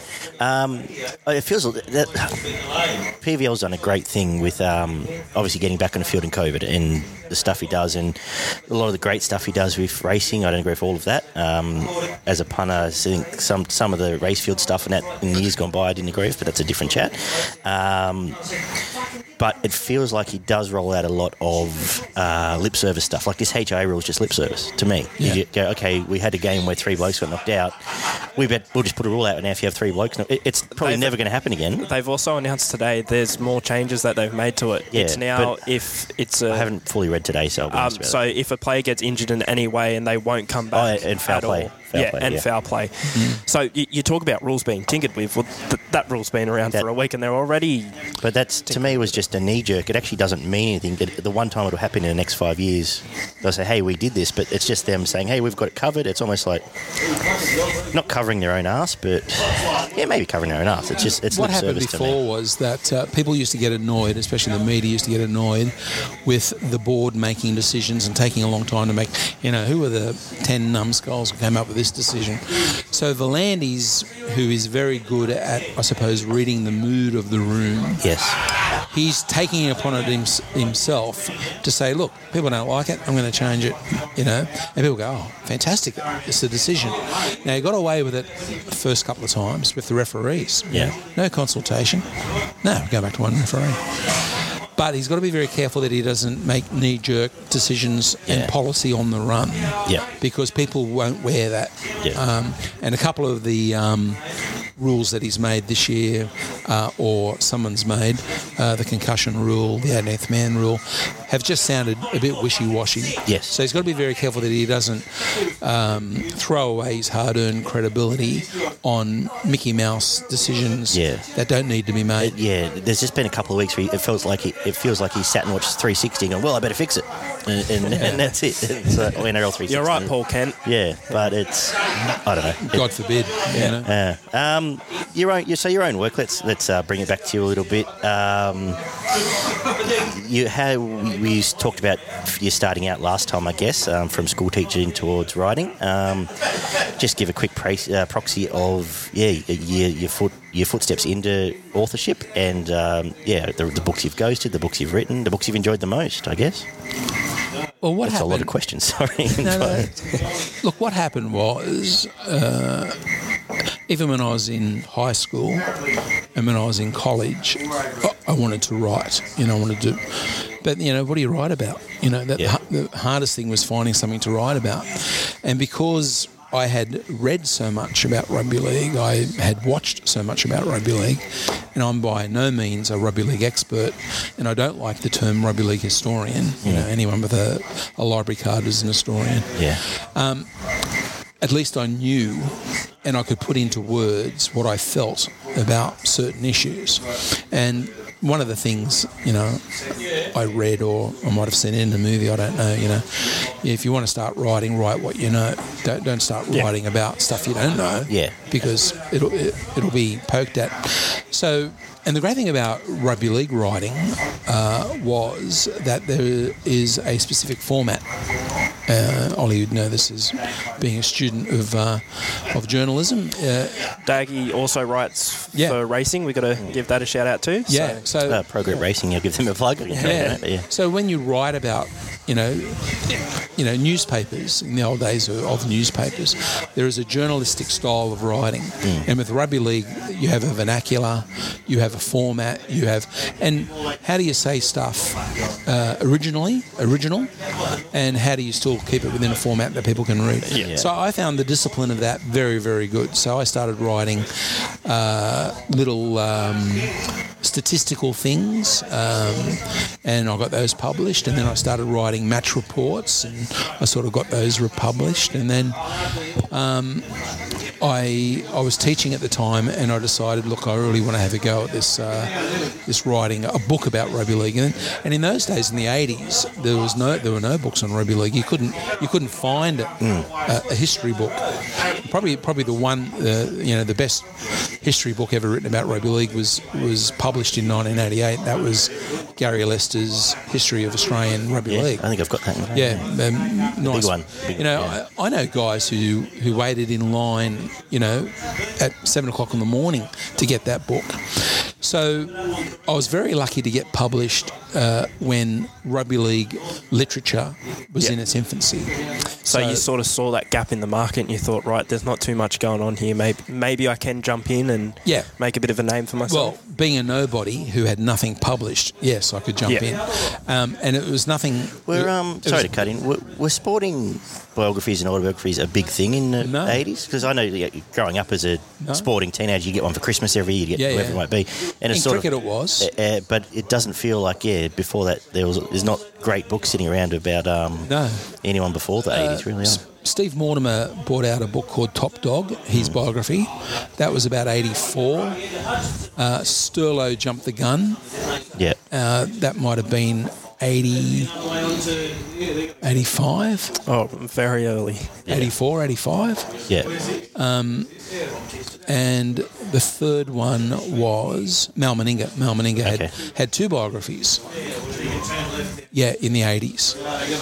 And um, I had spent a couple of months writing a history of the grand final. And I was working for a publisher. Uh, I was teaching, but I was also working for a publisher. And computers were just coming in. Yeah. So I, the, the first edition, the first draft, I had hand typed, handwritten, first draft. Second edition, second draft, sorry, typed, an old typewriter I had. The third edition was on computer, so much easier to edit. yeah. And once I'd put it on computer, um, I was able to get it published. And the publisher just asked me, you know, what else do you want to do? Yeah, could, could you do a, a biography? And I went, yeah, yeah, I think so. Who would you like to do it one? And only really, there were only really two players in 1990, 91 that I thought were standouts. One was Des Hasler, uh-huh. because Des was a Penrith boy. Uh, Royce Simmons was the other one. Yeah, Yeah. Roy, Royce Simmons. I Royce was a neighbour of mine, and I, I would have loved to have done his book then. But he was playing reserve grade, I think, at the time. so yeah. he was, and he was coming to the end of his career. Probably would have been, if I had any vision, grabbing Royce would have been best. But in the end, I, I just pulled out a name. I said, "Oh, Terry Lamb," and they said, "Oh yeah, yeah Terry Lamb, you know." So I just uh, rang him up. Uh, he was in the phone book, and I had no manager. He had no manager, and I just said, "Look." Uh, publisher has expressed interest about doing your biography. And this is a guy who never finished school, never finished high school. Yeah. And he said, "Oh, come around and have a beer, and we'll talk about it." And I was, I was about twenty-seven. Uh, yeah, 27, 28. And um, we had a beer, and he goes, "Yeah, okay, let's take a punt." That's how easy it was. Yeah. Whereas now, and this happened to me chasing uh, Jonathan Thurston's uh, biography. Four years of negotiation with managers, Yeah. Uh, yeah. publishers, the media, Thurston, Thurston's family, Thurston's wife, not Thurston himself, Yeah. all these other people, and ended up going uh, to another person, which was fine. Yeah. So it was much easier in those days, and much more innocent. So through no, just happened to be in the right place at the right time, when rugby league publications was just taking off that whole literature form, um, I was getting published, and I had enough knowledge of the game and enough ability. You know, we're not talking Tolstoy here. We're Yeah. talking rugby league Yeah. Yeah. you know, to, to, to write 50,000 words about certain things, still a lot of words, um, to get published. So I was, I was just very lucky. Yeah. But I worked at it. Like, you know, I, I gave up my teaching career for a year. You know, I sacrificed a lot. You know, I gave up a, a, a good career, chased, I worked for a publisher who didn't pay his bills, didn't pay me for six months. I had a wife and a family and a mortgage and everything. And then I went back to school, got a job, got a promotion, kept on writing on weekends, and persevered with another three years before I got published. So certainly wasn't any overnight success, or you know, it's not a case of oh, I think I'll you know get up and write a book. Yeah. you know, it takes took years, whereas now it's streamlined down to a, a good six months. You know, three three to six months to get a book published, and then another three months for it to come out. But it was exciting times, very naive times. Uh, didn't make a lot, lot of money out of it, but I got published. Yeah. And once you get published, it's like a calling card. You know, I've done this book. Do you want to do one? And then I was able to do other books, and I ended up doing Royce's. Wasn't his biography, but it was his reminiscences of uh, growing up in the country, which was a lot of fun. Did Matty Rogers's, Luke Lewis, Cliffy Lyons, and uh, yeah, enjoyed it. Oh, could you see? Oh, I was going to say, if, if you were, say, Ollie's age in, in this sort of day and age, you'd be setting out on the same path as him, just doing a Facebook page and trying Yeah. to get it just starting that way. Different, different world now. Yeah. Yeah, well, I just wanted to say, um, probably about two months ago now, I had the pleasure of interviewing Tony Adams, otherwise known as the Mole, and I asked him, you know, as an aspiring journalist myself, what's the one piece of advice you'd give to someone coming through the ranks who does want to be maybe a Tony Adams one day? And he sort of echoed your sentiment. He said the biggest thing is to get published somehow, some way. You just got to get pu- published, which thankfully I have been through my work with everything Online, rugby yeah. league. Yeah, look, I just wanted to, I guess, give my thoughts on how, how what what it takes to, I guess, write about rugby league, and I'd like to hear your thoughts on it because I get.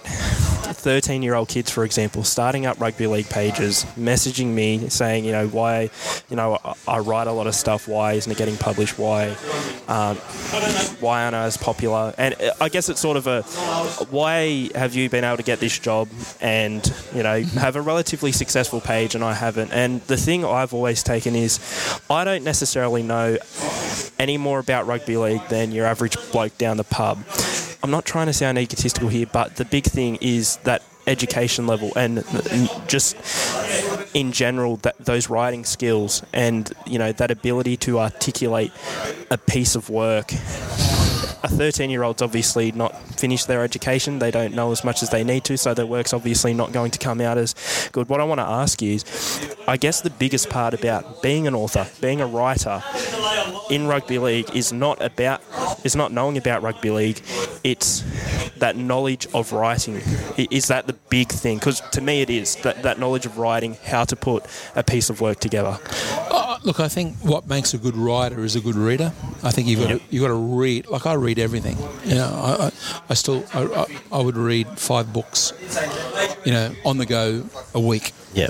no problems. Biographies, histories, and you know, you might read a whole book and you might just see one little phrase or one word or go, oh wow, or, or you can say, well, see how he's written that. Gee, that's salient that's Daggy's Sa- favourite word No, he's recently. last week. Uh, Salient. no, Salient. No, well, like, every week I seem to come up with a word that no other rugby league podcast would. Yeah, I, Yeah. I don't listen. Well, to put it in perspective, I don't listen. Obviously, there's 400,000 rugby league podcasts, and I can't listen to the ones that, yeah, we're back here to talk about it. I just don't listen to it. I just don't listen to it. No. Whereas at least if I can present something I would want to listen to, yeah. at least I've had 17 beers and it probably sounds a bit slurry, but before that, Yeah.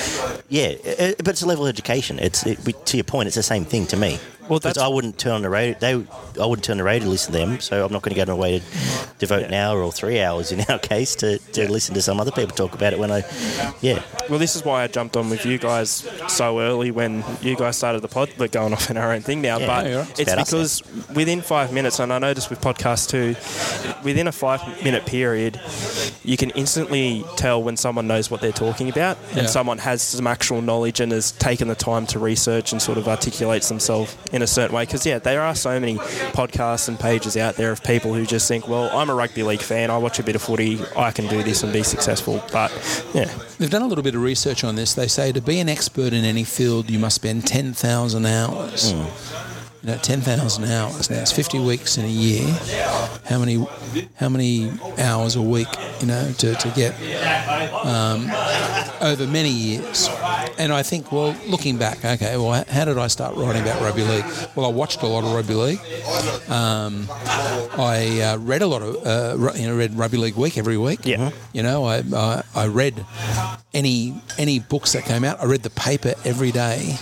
I was a huge devourer of the newspaper as a kid. I used to read it from cover to cover. Yeah. Um, you know, my secret job was you know, I wanted to be a journalist, and. Um, I read everything, you know, anything that was written about rugby league, I, I, you know, you just zero in on. So by the time you get to about 18 and, and you want, you know, and if kids are, are trying to publish um, uh, websites and web pages, then, then, you know, all power to them, but they're going to lack the finesse and, and Yes. whatever, uh, unless they're a prodigy or um, prodigy. Uh, but the important thing is is that you know, when you're ready to start writing the, it'll come naturally. Like when you force something, you know, you know it's forced. And the other thing about rugby league is that it's a working man's game. You can't be pretentious about it. Uh, there are plenty of authors who have written books, and I won't name them. You, you can read them, who try and intellectualise rugby league, and it doesn't work. Yeah. You know, you're talking about a physical, man on man game of strategy, cunning, and, and sometimes brute force. You're not talking about Zen Buddhism. You're not, you're, not, you're not talking about something ethereal that you can't pluck out. of I, I don't think, yeah, and especially you can't put it on this level, and the blokes actually doing it aren't Yeah. on that level. They just turn out there and they know to keep their shape and do what they do. And, And what you can do as a writer, people who want to write, how does how do I say something original? Well, you can draw analogies, similes. You can bring in pop culture references. Uh, that annoys the daylights out of me. And a guy that you mentioned, Paul Kent, is a, who I don't want to say he's a better writer than I am, but he's um, he writes for a living. Uh, so do I. But he, he writes for a living uh, in a daily rag you can't be so pop culturalish that you know it, it, it's meaningless what you're writing about. And you know sometimes somebody will pull out a word or pull out a, uh, a simile or an analogy or whatever, and you just wince and go, "Oh my god, what are they trying to do?" You know, I'm a big believer in, especially in writing and in journalism. I'm a big believer in economy of words. Don't use 20 words when you can use five. And uh, I think I think where some people where it's hard is say Ollie writing for example, he has to hit two thousand words Yeah. to get paid. yeah, Uh, so eight cents a word, he gets paid. So he knows he has to hit two thousand or a thousand words. So you, you almost get to the stage you're like, okay, I've got to find five hundred words here. What am I going to do? And that's where, I think, and that then bleeds into the rest of their work. yeah. yeah. Um, sorry, to, yeah. to cut Well, you you will look. You know, you can write filler if you want, but you're going to get caught out. Yes, So, yeah, yeah, yeah. So how do you make? And also, without putting yourself in the story, which is another no-no that I I, I hate. Um, you know, So referring to I, yeah. I well, believe, Mm, etc. Yeah. or, or, or, you know, I was talking to so and so and he said this and blah blah blah. Yeah. You know, dislike journalists who do that. Yeah. Um, even as a writer who's written books, you know, I've, I've got very strong editors that say, do not put yourself in the story. yeah. Um, maybe in the introduction, you might say how you came to the story. Was that? Does that become harder in the true crime Yeah. stuff? Oh, yeah, for Because sure, you- because it's your opinion essentially. So you, It's my opinion, but Yeah. I, I'm not part of the story. Yeah. Um, I'm looking at the whole but you, story. you can't through your eyes. You, Yeah. This is where I looked at. This is how. I Yeah, yeah. yeah, yeah. But the, the thing is, is that um, you know, to write with authority, you've got to know your subject, and you've it's almost you've got to con yourself that that I can do this. That Yeah. there's an audience for this. You know, anyone who spends a weekend in their bedroom writing an essay, you know, or a story, or, or, or an article, you know, the only thing that could keep you going or keep you from, you know, hitting the pub or hitting the hitting the TV or hitting the the, the Game Boy is the fact that somebody's going to read this. Somebody somebody Yeah. is interested in this, Yeah. and that's that's what drives you know it's ego. Uh, it drives all writers. I want people to read this. I'm going to say something fresh, original, and insightful in what I'm talking about. Now I try and do that with rugby league.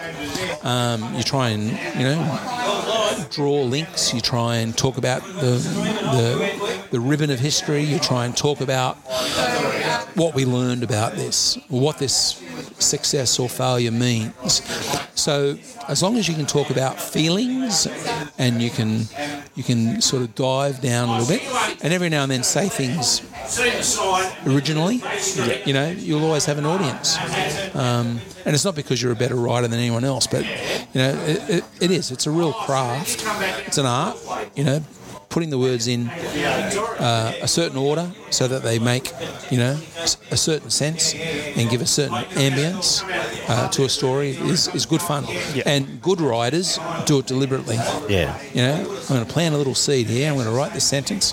And I'm going to put it in there and see if anyone bites. Yeah. You know, that's that's the great thing, great fun about Yeah. writing. I find. Yeah. Well, just even from my point of view, one of the articles I was most happy with was about the Melbourne Cup, and it just came from a Dean Lester quote about John McNeil's ride, where he, in last year's Melbourne Cup, where he led the whole way, mm. and he just went, um, I didn't back it either. But basically, Dean Lester was almost in tears saying, I told him to be brave, and he was braver than I could ever be. And just that, the way he said it and the way that, I essentially based the highlight around that quote because it was just such a tremendous quote to me in the moment, and that held up. And I think You want people stuff- to see it. yeah, and I just thought, it, look, if I if you're not one of the people listening on RSN Melbourne's second digital channel, you'd never heard it. But it just happened I was, and I thought I'll use that. But yeah, Good writing is personal, but it's not personal to the writer.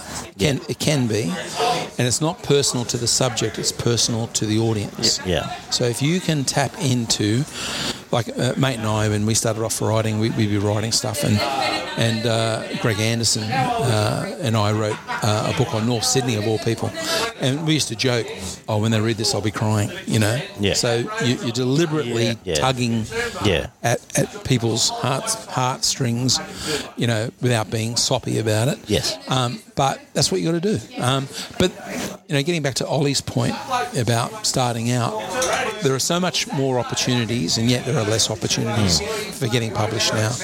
Well, it's You know- like the the traditional journalism age. A lot of people Yeah. say that journalism is a dying profession. It's not necessarily a dying profession. Profession. It's a changing profession. You know, newspapers aren't going to be around for that much longer. It's all going to be online, and there are so many opportunities to get published online. Like I know so many websites where they will accept just your average person submitting an article, and they may upload it. You know, it, it's that easy today. So there are many opportunities. I guess just not in the traditional sense. The, the issue is is that anyone can do a, a web page, anyone can do a blog, anyone can do whatever. Uh, and and in my days, a lot of people could get published, but after getting published a couple of times, you raise the bar a little bit and say, well, You got to change it up. how, how can I write something of quality yeah, that Yeah. will last? Yeah, Um, and that's what uh, bloggers and uh, web page designers, and, you know, uh, have to have to say. Well, okay, I'm published now, but how do I get up to that next level? Yeah, well, I've seen in terms of pay. I know it's not the exact same, but in terms of rugby league pages, and lots of kids like to start them up these days, and Yeah. they, they come and go. And there's just the one thing you need to be committed to it. You need to be all in.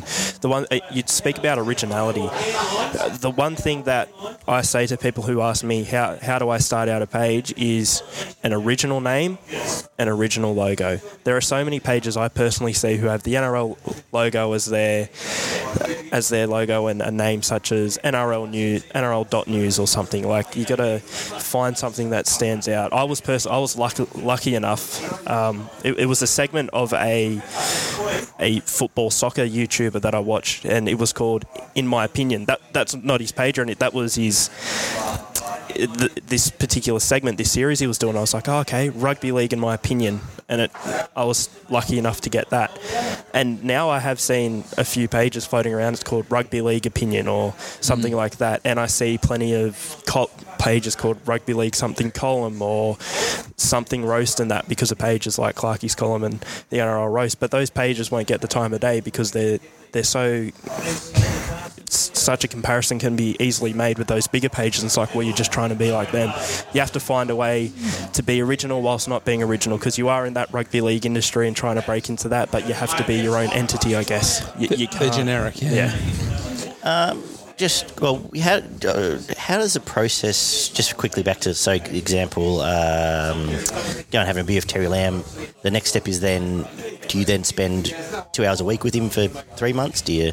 Well, when you're is it working all over it- the phone? Is Yeah, it- when you're working with another person, or in the old days when I first started, I, I like to be with the person, Yeah. you know, Yeah. because you can see their look on their face, whether they're pissed off or not, or you know, cranky, tired, whatever, laughing, you know, over the phone. I have have done a few interviews over the phone, but they're just you know through necessity, um, and. I just had a recorder and uh, just voice recorder in the old days. The old days, I used to have you know mini cassette tapes Yeah. you know, those, and then you'd go home and you'd spend hours transcribing them verbatim, Yeah. you know, and then you'd have to, like a jigsaw puzzle, cut it all up into bits and take the best bits out, and You know, uh, the worst part would be if somebody went off on a tangent and you had to transcribe it all up, and you, well, there's five thousand words I'll never use. Yeah. Yeah. So you you you you learn as you went to edit. You know, oh, he's talking crap here. You know, I'm just Yeah. gonna you know shorten this to here. There's nothing. You know, so but you know th- there was no getting away with just a hard slog. Um, the the big decisions you had to make was do I write it in his voice or my voice? And it's usually about the quality of the um, the quality of the interviewer. Now Terry Lamb was a lovely guy, but he's actually very shy, and um, uh, he'd he'd agree, even though he's a millionaire now, he wasn't highly educated. Yeah. So writing in his own voice, I would have been putting a lot of words in his mouth. Yeah. You know, even even to structure a sentence. Yeah. So I thought, no, I- I'm just getting enough of some good quotes here. So I wrote it in my voice and put his quotes in. Uh, same with Cliff Lyons. You know, Ian Heads pulled me aside one day at a function and said, "Good luck getting 50,000 words out of Cliff Lyons because you know it's yep, no, yep, no." Yeah. And he was absolutely correct. So I wrote that in my voice. Uh, but other people who talk, like Matty Rogers, loved to talk. Royce Simmons. Royce Simmons was great because not only did he love to talk, he had a very uh, particular way of, of talking, like Yeah. a real country Yes. style of talking. And so one of the things you're able to develop with your ear and your your your, uh, your writing style is how to keep the quirkiness of their of their their syntax. So you, bl- you bleed it in, and I guess Yeah. it comes for the reader that shines through. Yeah. Yeah. So uh, I wrote it in his voice. Said there's going to be in the first person. So you know, I, I, I. So you are the. So you're going to be. There's a responsibility as a writer not to put words in his mouth that he doesn't understand, Yeah. that he would never say, and uh, he would never uh, utter, or stuff that you wanted to put in there. Um, uh, there, they were the, the two big decisions. And then when you're going to a history book like uh, the story of the grand finals or, or whatever, then you know you could write in your own authoritative voice Yeah. Yeah. and bring in quotes. And I would ring up guys over the phone. You know, I ring up a lot of old guys. I, I, I ring up uh, Norm Provan. I rang Arthur Summons. I rang Johnny Sattler. Re- uh, found them in the phone book. Just rang them up. Yeah. And uh, you know, I had no voice recorder that could attach to the phone, so I'm writing verbatim quickly Yeah. as I can. Uh, then when when you got clever and you, you had the right, uh, you know, I, I had a two phone system, and I had one on speakerphone, and I'd have the recorder. Yeah. And uh, it took me took took me years to to get an interview with Bob Fulton. Yeah. And um, uh, the recorder didn't work. So I had to. I only got about a third of the quotes that he gave me, and uh, from my handwritten notes. Yeah. Um, so that was really disappointing. But they're all the things that that happen in the old days when you're writing. But you did it because you loved it, and you did it because, you know, um, you hoped that there was a market for it. Somebody was going to read it, and it was good fun. It was still, it's still a very new industry. you Yeah. know. I'm writing. I'm writing rugby league books. You know. Yeah, so yeah, essentially, I guess you're, you're blazing your own trail there, really, at the time. Yeah, and there were, there were Ian Heads was getting published. Um, uh, Mike Colman, uh, Gary Lester. so you're in pretty good company. Yeah, You know, yeah, uh, and me, yeah, uh, and a couple of other guys. Um, you know, a couple of those books you look back on the time and you go, okay, you know, what did they write after this? So some of them were one-hit wonders. Some of them had long careers. Uh, so it was, for me, it was always about momentum. You know, what was going to be the next book. yeah, So you can always use that as a as a parlay into another book, into another title. Uh, well, you've given us the best part of an hour and a half. A couple more things I want to touch on. Sure. Ollie, anything else? I, I just wanted to maybe bring up For argument? what you're doing today. Uh, Yeah. Semi-retired, but you are working with the likes of uh, Anthony Loxley, someone who we're good friends with. We Yeah. interviewed before at the same event where we interviewed you, um, the book launch of League on Sunday, Work on Monday. I believe you're working on another book with Lox. Is that what you're looking to do now for the foreseeable future, helping out authors coming through, or is there going to come a time where, yeah, Nick's Well, look, uh, I've known Tony for a number of years. I published him when I was a publisher working in Sydney, and uh, he is one of the few people who is taking a punt on big colour, heavy, heavy rugby league books, which Yeah. I love. And I love doing the photo research, and I love um, talking about an era that I grew up in, and You know, and I, I, gave, I gave that actually the work on Monday, our work on Sunday book. I gave to my old man for Christmas. He loved yeah. it. Loved it. Yeah, because it's our demographic. Yeah. You know, and and Tony has a number of projects that he wants to do, and I will pick and choose which ones I come on board and Yep. say, look, I can add something to that, Yeah. or no, mate, that's out of my comfort range, whatever. But um, what, I'm still working um, for other publishers. So I've just finished a book on racehorse, horse racing immortals, uh, Farlap, Winx, um, you know, the top Is that 20. with yourself or through? no, j- just through. Uh, no, I'm not publishing it myself. oh, like right, written, written yeah. yourself or with anyone else? No, I've written it uh, Okay. with myself, and part of the fun was uh, doing the photo research, which Yeah. I, I, I, um, had a lot of uh, enjoyment doing, and it's being published by a good publisher, and it'll be out in October in time for the Melbourne Oh, Cup, cool. and I think it'll be a really nice little book. But again, that's a apart from I guess your. Uh, I've just had a blank. Bloke who wrote Bart's autobiography. He's dead now.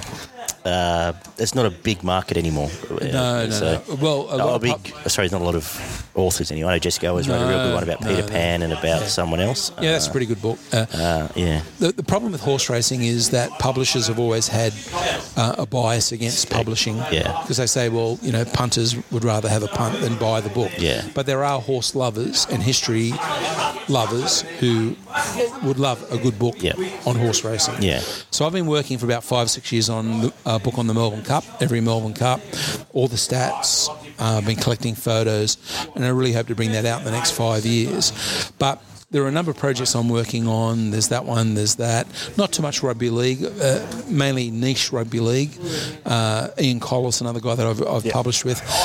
Ian, uh, Ian and I have a, a project that we're working on in the, about rugby league in the 1970s. We'd like to bring out maybe retrospective yearbooks. You know, like what was 1985 like in rugby league. Yeah.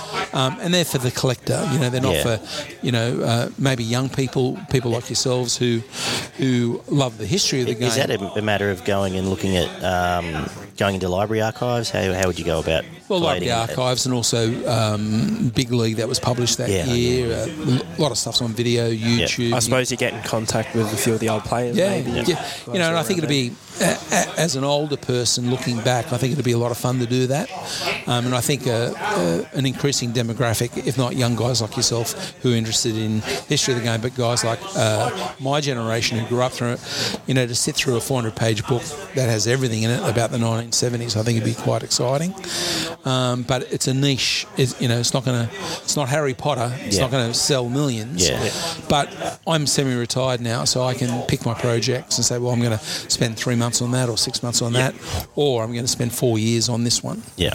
And there's a couple of projects that I am doing that are long-term, long-term, say three, four-year projects, um, and you know I'm happy to do that at my age.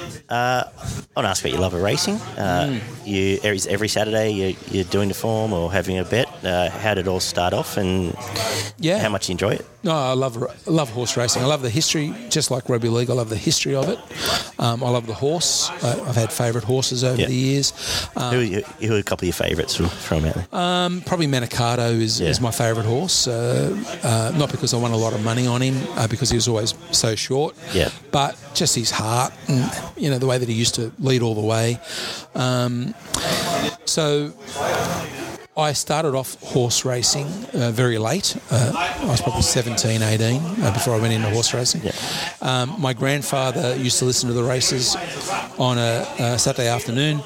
Um, Ollie's uh, dad, uh, Paddy Kellner, will remember Bill Keach, um, who uh, uh, ran the corner s- uh, store in Penrith where we grew up. Paddy lived next door. I was um, uh, I used to stay up there on a Saturday afternoon and watch uh, wrestling and Yeah. and uh, watch the football on TV. And then Who was it- your favourite wrestler? I know Daggy's a bit of a, a buffer. Spiros Arion was my favourite. Yeah. Um, What about Uh, Nature Boy?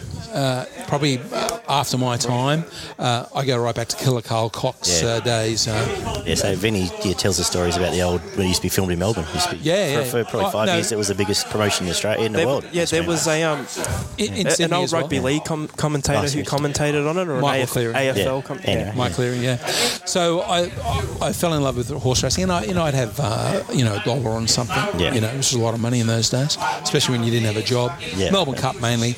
Uh, rather than going to a, a sweep, I'd have a bet on a horse. Yeah. So I started punting on horses, which I still love doing. Uh, but uh, you got to love the horse, and you've got to, you know, you, you got to study the form, study the horse. Can the horse win? What are his or her attributes? What does the jockey bring? What does the weight bring? All that sort of stuff. But it's a, it's a great industry. Great. There's probably too much racing at the moment. I've lost a little bit of passion for it. But the great horses, uh, Farlap, Tulloch, Kingston Town, Manikato, Superimpose, you know, those horses, I loved going back and telling their story. Yeah. You know, what was the first race they won? Did they know it was going to be a champion? And writing about a horse, which is not a football player, what was the horse's champion qualities? Could the horse win uh, like might and power from the front? Yeah. Could they come from behind? Did they have a withering burst? Did they work well for certain jockeys, um, certain conditions? Yeah, fascinating. I think you uh, always have that extra nostalgia for the early horses you Yeah. get in your game. Same as me. I loved So You Think. This is when I started betting, Oh, yeah. and So You Think, More Joyous were sort of the two that I first fell in love with. And I think now, when you bet every Saturday, you struggle to fall in love with any of them anymore. But I think Because you there's always too many. that- yeah. And uh, Uh, Happy Clapper did Pat Webster's. Excuse me. Is were just uh, your, Happy Clappers and Hay Lists of the world. You sort of Hmm. have a soft spot for, but uh, and you did you you were fortunate enough to write Pat Webster's story. Uh, Yeah. Yeah, Pat Webster, just a lovely guy. Um, I- look, I was working for the publisher, and, and it came up in research that a good sporting biography, racing biography, would be on the cards uh, because you got the combination of uh, trainer and horse. So we bandied around a few names, and Oh, yeah, just uh, put your microphone up. There we go. Sorry, that's right. Uh, we, we bandied a few names around, and, and Pat Webster was doing not only uh, he, he had three bows in his uh, in his arsenal. Uh, first of all, he was a former jockey. He was the trainer of Happy Clapper, but he was working with young jockeys and um, and stable people who were battling drugs. So that that three combination. So I went and talked to him about it, and I wasn't going to write it. I was going to get someone else to write it. And we had such a great time talking about horses because my knowledge of horses was great. And talked about all these old horses and that. And he said, "Okay, well, it's a done deal. We'll do we'll do the book." He goes, "You'll do it." And I said, "No, no, I'll find you a writer." He goes, "No, no, no, you'll do it." I went, "Well, I, I haven't got time to do it because I was a publisher at that time."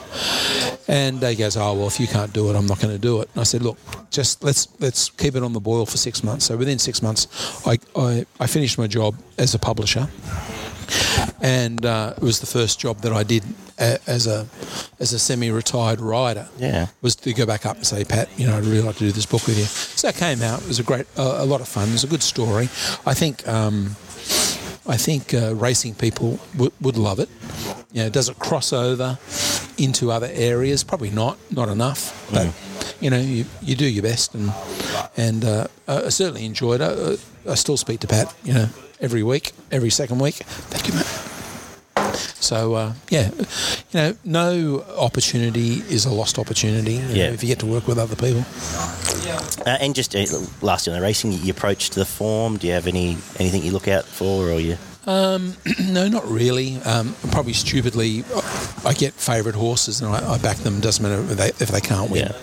Um, I own a couple of horses. Uh, own a couple of um, small shares in horses. We've got a, got a horse racing tomorrow at Canterbury, uh, which we gave to my dad for his 80th birthday. Oh, nice. Who's that? Um, a horse called Savoury. He's a Yeah. Savabeel horse. Bjorn. Uh, Bjorn Baker. Yep.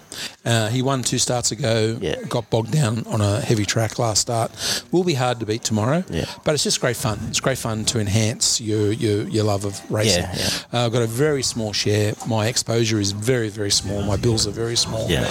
Uh, but we maximise our enjoyment, especially for Dad, who's 86, and gets a real kick out of uh, seeing his horse go around. That's unreal. Yeah, my old man's just had a. I've had a couple of small shares with uh, Australian thoroughbreds over the years, but they they were just um, three odd fillies that never really went anywhere. And then um, It's a lottery. and uh, yeah, Vince has got a couple with Greg Hickman. But uh, yeah, fantastic sport. I do love it. Um, uh, I love the coverage of it when it's done properly. So Yeah. um, applaud you for that. Um, we'll wrap up quickly with the obligatory questions. Back to footy. Who's your favourite players? Best players you saw? And maybe best players to deal with. You can even throw oh, that you've Sure. enjoyed the most working with, I suppose. Well, the best player I ever saw, and you, you got, you know, I, I did see, um, I did see uh, Bob Fulton play, and I did see Graham Langlands play. Uh, I didn't see Reg Gasnier. Reg Gasnier retired in '67. I started watching in '68. They were all good players, but probably because I saw him play more than anyone else. Greg Alexander is my favourite player, and when you think of uh, his speed, his goal kicking, his ability to score a try, back up over the field, chip kick, recoveries kick, kick for other people. Um, just watch him in the grand final, you know, Yeah. in '91, uh, how he has that whole second half on a string, just Yeah. runs the whole game. Uh, yeah, I have no, I, I don't care if I'm biased, but I would say he's the best player I've seen. Yep. Have Fantastic. you uh, dealt with Brandy much in terms of maybe getting quotes and stuff? No, I've Have met him had much of twice. a- Uh, uh, we had a mutual friend, and I met him at a birthday party. Had Okay. a very quick chat with him. He was very generous, and uh, said he knew of a couple of my books. Uh, but I've never had to interview him um, uh, or, or ask his quotes on anything. Um, so I haven't haven't Nothing work related. I've had nothing to uh, to bother. And then I met him one day at Fox Sports, had a quick hello to him. Okay. Uh, look, because I'm older than Brandy, and you know I was I was in my 20s when he was 19. Uh, you don't look up to those players, hmm. and nor do you, you fanboy them. Yeah. But you know, you sort of one of the things, like even some of the famous people that I, I've met in other industries, you treat them as normal people. You ever been starstruck? Um, no, not really. Um, I know you've done Barnes, you've chatted to Barnesy, you've no, yeah, Barnesy, Barnesy. Have you have you ever come? What's the closest I guess you've come to being starstruck then? Uh, probably Sir Tim Rice, who wrote um, Evita and Phantom of the Opera, and Yeah. um, worked with Elton John, won an Oscar. I had lunch with him once in Sydney, and uh, he was just a charming Englishman, you know. And I got his email uh, through a contact. Uh, it was almost, you know, we were drunk in a pub in England one night, and I said to her, to her, she was a, an agent. I said, "Who do you know? Drop me a name." Yeah. And she said, oh, "I'm very good friends with Sir Tim Rice." I said, "I'd love to talk to Sir Tim. Sir, Yeah. I'd love to have lunch with him." So, you know, give me give me his email. She goes, "No, no, I can't do that. It's a, you know." Yeah. I said, "No." So by the end of the night, after you know about hundred drinks, she gave me an email, but she said, "You know, if you do a book with him, you've got to cut me in." And I said, "That's fine. I'll do that." Yep. So I just dropped him an email saying, "I'm a big fan. If you're ever in Australia, let's have lunch." Anyway, and because he's a, a cricket nut, three months later, he rang my office. Oh, was Alan Whiticker there? Um, I'd like to. We let him know that uh, Sir Tim Rice. I'd love to go out for lunch. Where'd you take him? I took him to Woolloomooloo Wharf, Yeah. where, where John Laws eats, um, and we had at John Laws's table. I asked for John Laws's table, and we sat there. We had a great afternoon, and so I was a bit bit fanboy that day. Yeah. Yeah. But very generously, um, he said, "Look, uh, uh, I don't know too many people in Australia. Uh, my partner he didn't have a wife at the time. He said my partner and I are, are hosting a, uh, a New Year's Eve party. Would you and your wife like to come?" Wow. So we went along. There's nobody really famous there. Mark Nicholas, the the English cricket guy, he was there, and a few other people were there. But it was just pleasant. Just to, my wife was a huge fan. And then when we were in England, uh, about six months later, um, he invited us to morning tea. Wow. So probably through his generosity, I was a fanboy. Yeah. Um, we never did publish anything, and we exchanged emails over the years, but uh, we've we've sort of dropped off each other. But you have to realise when you're dealing with famous people, they're famous, you're not. Yeah. So at what line are you bothering them, That's Yeah. right. and what and what can you offer? There's a disparity between fame. So Yeah. I have no fame. So can I have a relationship? I have this uh, philosophy after meeting a lot of famous people through my career is that yes, you can be pleasant and you can work on a project, but there's no rule of quality because you don't have any Yeah. exchange of fame. Yeah. Yeah. That, Yeah, yeah, yeah. Fame tends to either multiply or Yeah, and that's why you know Matt Yeah. Damon's best friends with Chris Hemsworth. Yeah. because you know their parody is fan- Yeah. fantastic. Yes, yeah, yeah. Can I be friends with Chris Hemsworth? No. Yeah. because I don't have anything in common with him. that's I'm right. not. I'm not in that industry. yeah, Do I want to be? No. Yeah. And probably all the guys, a couple of guys I palled around with for three or four months while we were doing their books. One was Glenn Shorrock from Little River Band, who is just the loveliest guy, just the loveliest guy. Yeah. But you're not lifelong buddies. You Yeah. know, you, you, you, you're friends during that time. Yeah. Yeah. And, and you've and being older, um, you know that.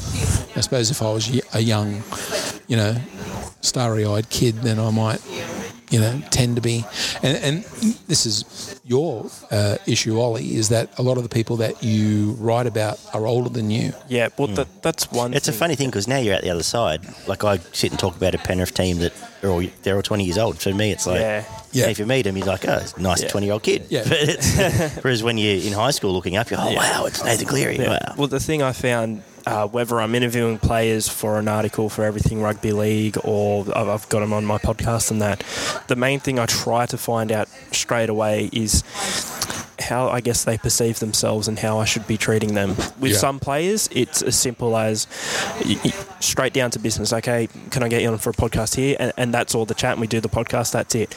There are a couple of players who I've interviewed for ARL over a year ago who still get in contact with me, or I get, and it, it's Yeah. not close or anything. Like No. you don't message often, but there is that that slight casual thing, and I guess that's just to do with personalities. Yeah. Um, I find Yeah. with players over in England, they're a lot more lackadaisical, as you could expect, whereas in the NRL, it, it, it's more business, which you, understand. So I do get that in the sense that you, you got to kind of work people out. You, you don't want to overstep that boundary um, of you know trying to be too chummy because they are more famous than you. But you, you, you, then again, you don't want to go too far the other way where you're treating them as a celebrity and Absolutely. you, you got to find and, and it it's different from person to person you just got to find that balance I think if you talk to, uh, you know, as real people and you're a real person and you ask interesting questions, Yeah. um, that's fine. But, you know, you will get players who, you know, have big heads and uh, players who are stars and whatever. But, you know, um, 90% of the time, most of the time, um, I think this is one of your questions, Adrian, you know, the, the people I enjoyed working with, most of the time, they're, they're very enjoyable. You know, they're just really nice people. Luke Lewis is the loveliest person. You know, you would hope him that he would be a really nice person. Yeah. He is. He's, he's just a lovely guy. Um, Matty Rogers, you know, down. You know, you've seen him on Survivor, and, and Yeah. uh, just the most down to earth guy. And I, and I knew him when he was 26, and the poor guy's writing his biography Yeah. as he was changing Yeah, from, yeah. from league to union.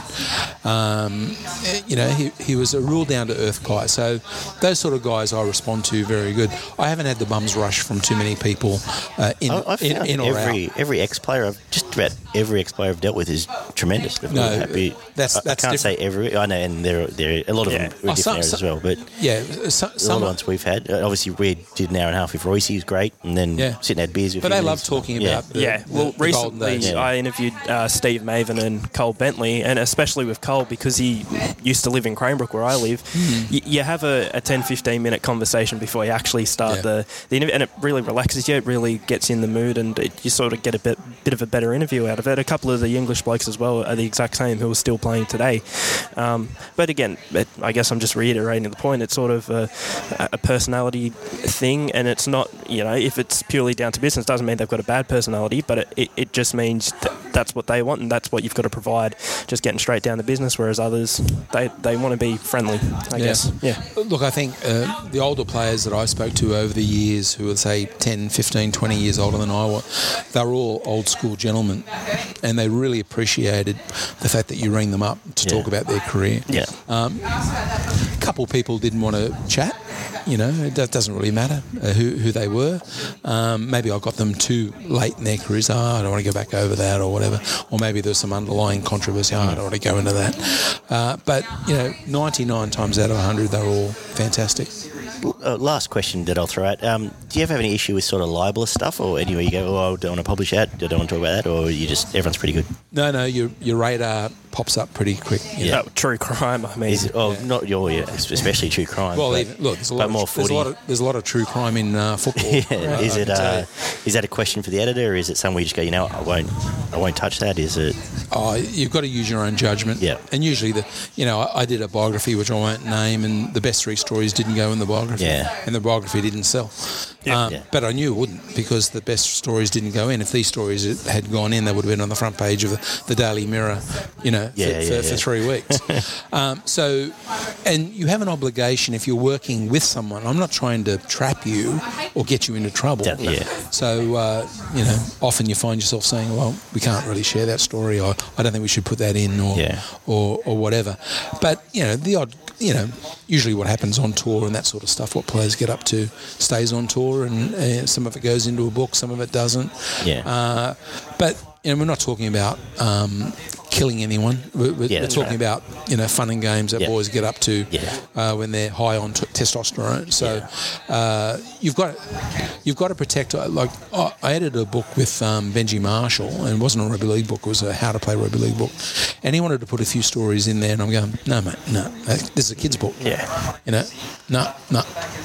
Um, and so I'm I'm editing him as he's going. You know, so you know, you can be the hero of your own story, but Yeah.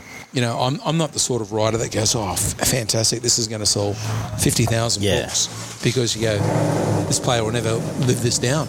And the thing is, too, if you release something like that and have one player be dirty on you, then you've got a, a ton. The word gets around, and then it's very hard to find someone who wants to talk to you in the future. So, Well, you don't um, you don't double cross. You know, uh, Yeah. players. You get to know players in conversation, and the player might say, "Look, I don't want this to go in the book, but this is what really happened on tour. Yeah. You know, uh, why I got dropped. You know, so you you, you know you're not going to ride it and try and slip it through. You know, you, Yeah. you're going to say, "Well, how can we say Taking it? What would you be comfortable with?" Um, you Yeah. know, Yeah. so there's a lot of negotiation, but you know those sort of riders don't last very long.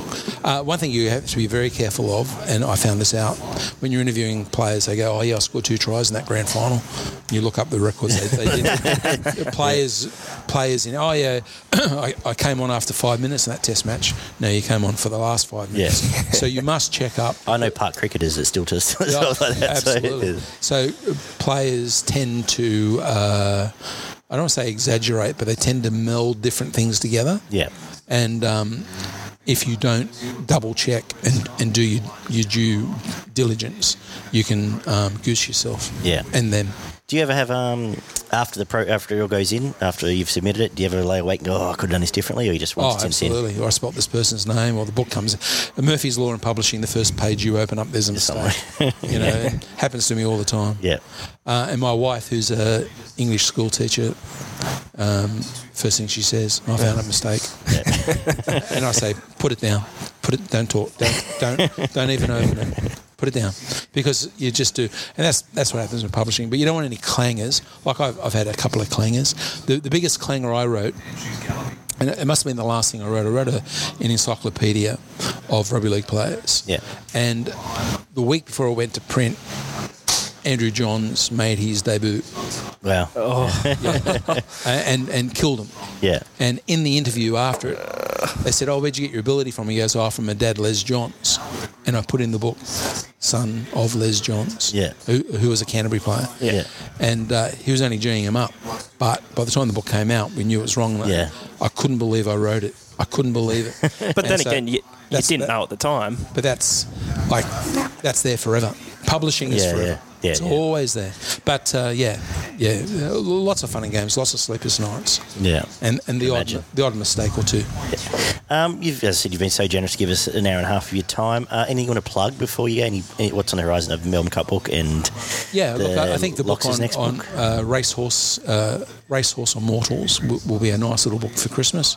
And Tony Loxley, of course, who is doing a book called Very Hard Men of the 1980s, and he's got a lot of old players from that era, Yeah. Les Davidson and and that to give their reminiscences. Yeah. Uh, you know, Tony's a good guy, and he's um, trying to uh, self-publish when a lot of the big publishers aren't publishing this material anymore. Yeah. Your only chance to get this material is to support publishers like Tony. So, Yeah. uh, I'm and, and happy, that's to, what happy to work both with, with, him. him and Dan. It's it's essentially labour of love. It's not they're not Oh, yeah. there to make money. They're just there to Yeah. do something they're really passionate about. And The idea more is power not to them. lose money. Exactly. And I'm But- sure we'll see you at that event too. So, uh, Yeah, the yeah, series yeah. launch. Every chance to be we'll the out book launch. So thank you so much for joining us. Uh, Al, we'll um, I'll kick back and have a quick chat and uh, let everyone go. But thank you. Hopefully, if you want to come and join us on one of the weekly shows, you're more than welcome to come and talk two hours of actual footy. Mate, you'll, you'll, you'll never get home if you get me start oh, talking. it's long enough already. But a pleasure, guys, to talk, and thanks for the invitation again. Thank you.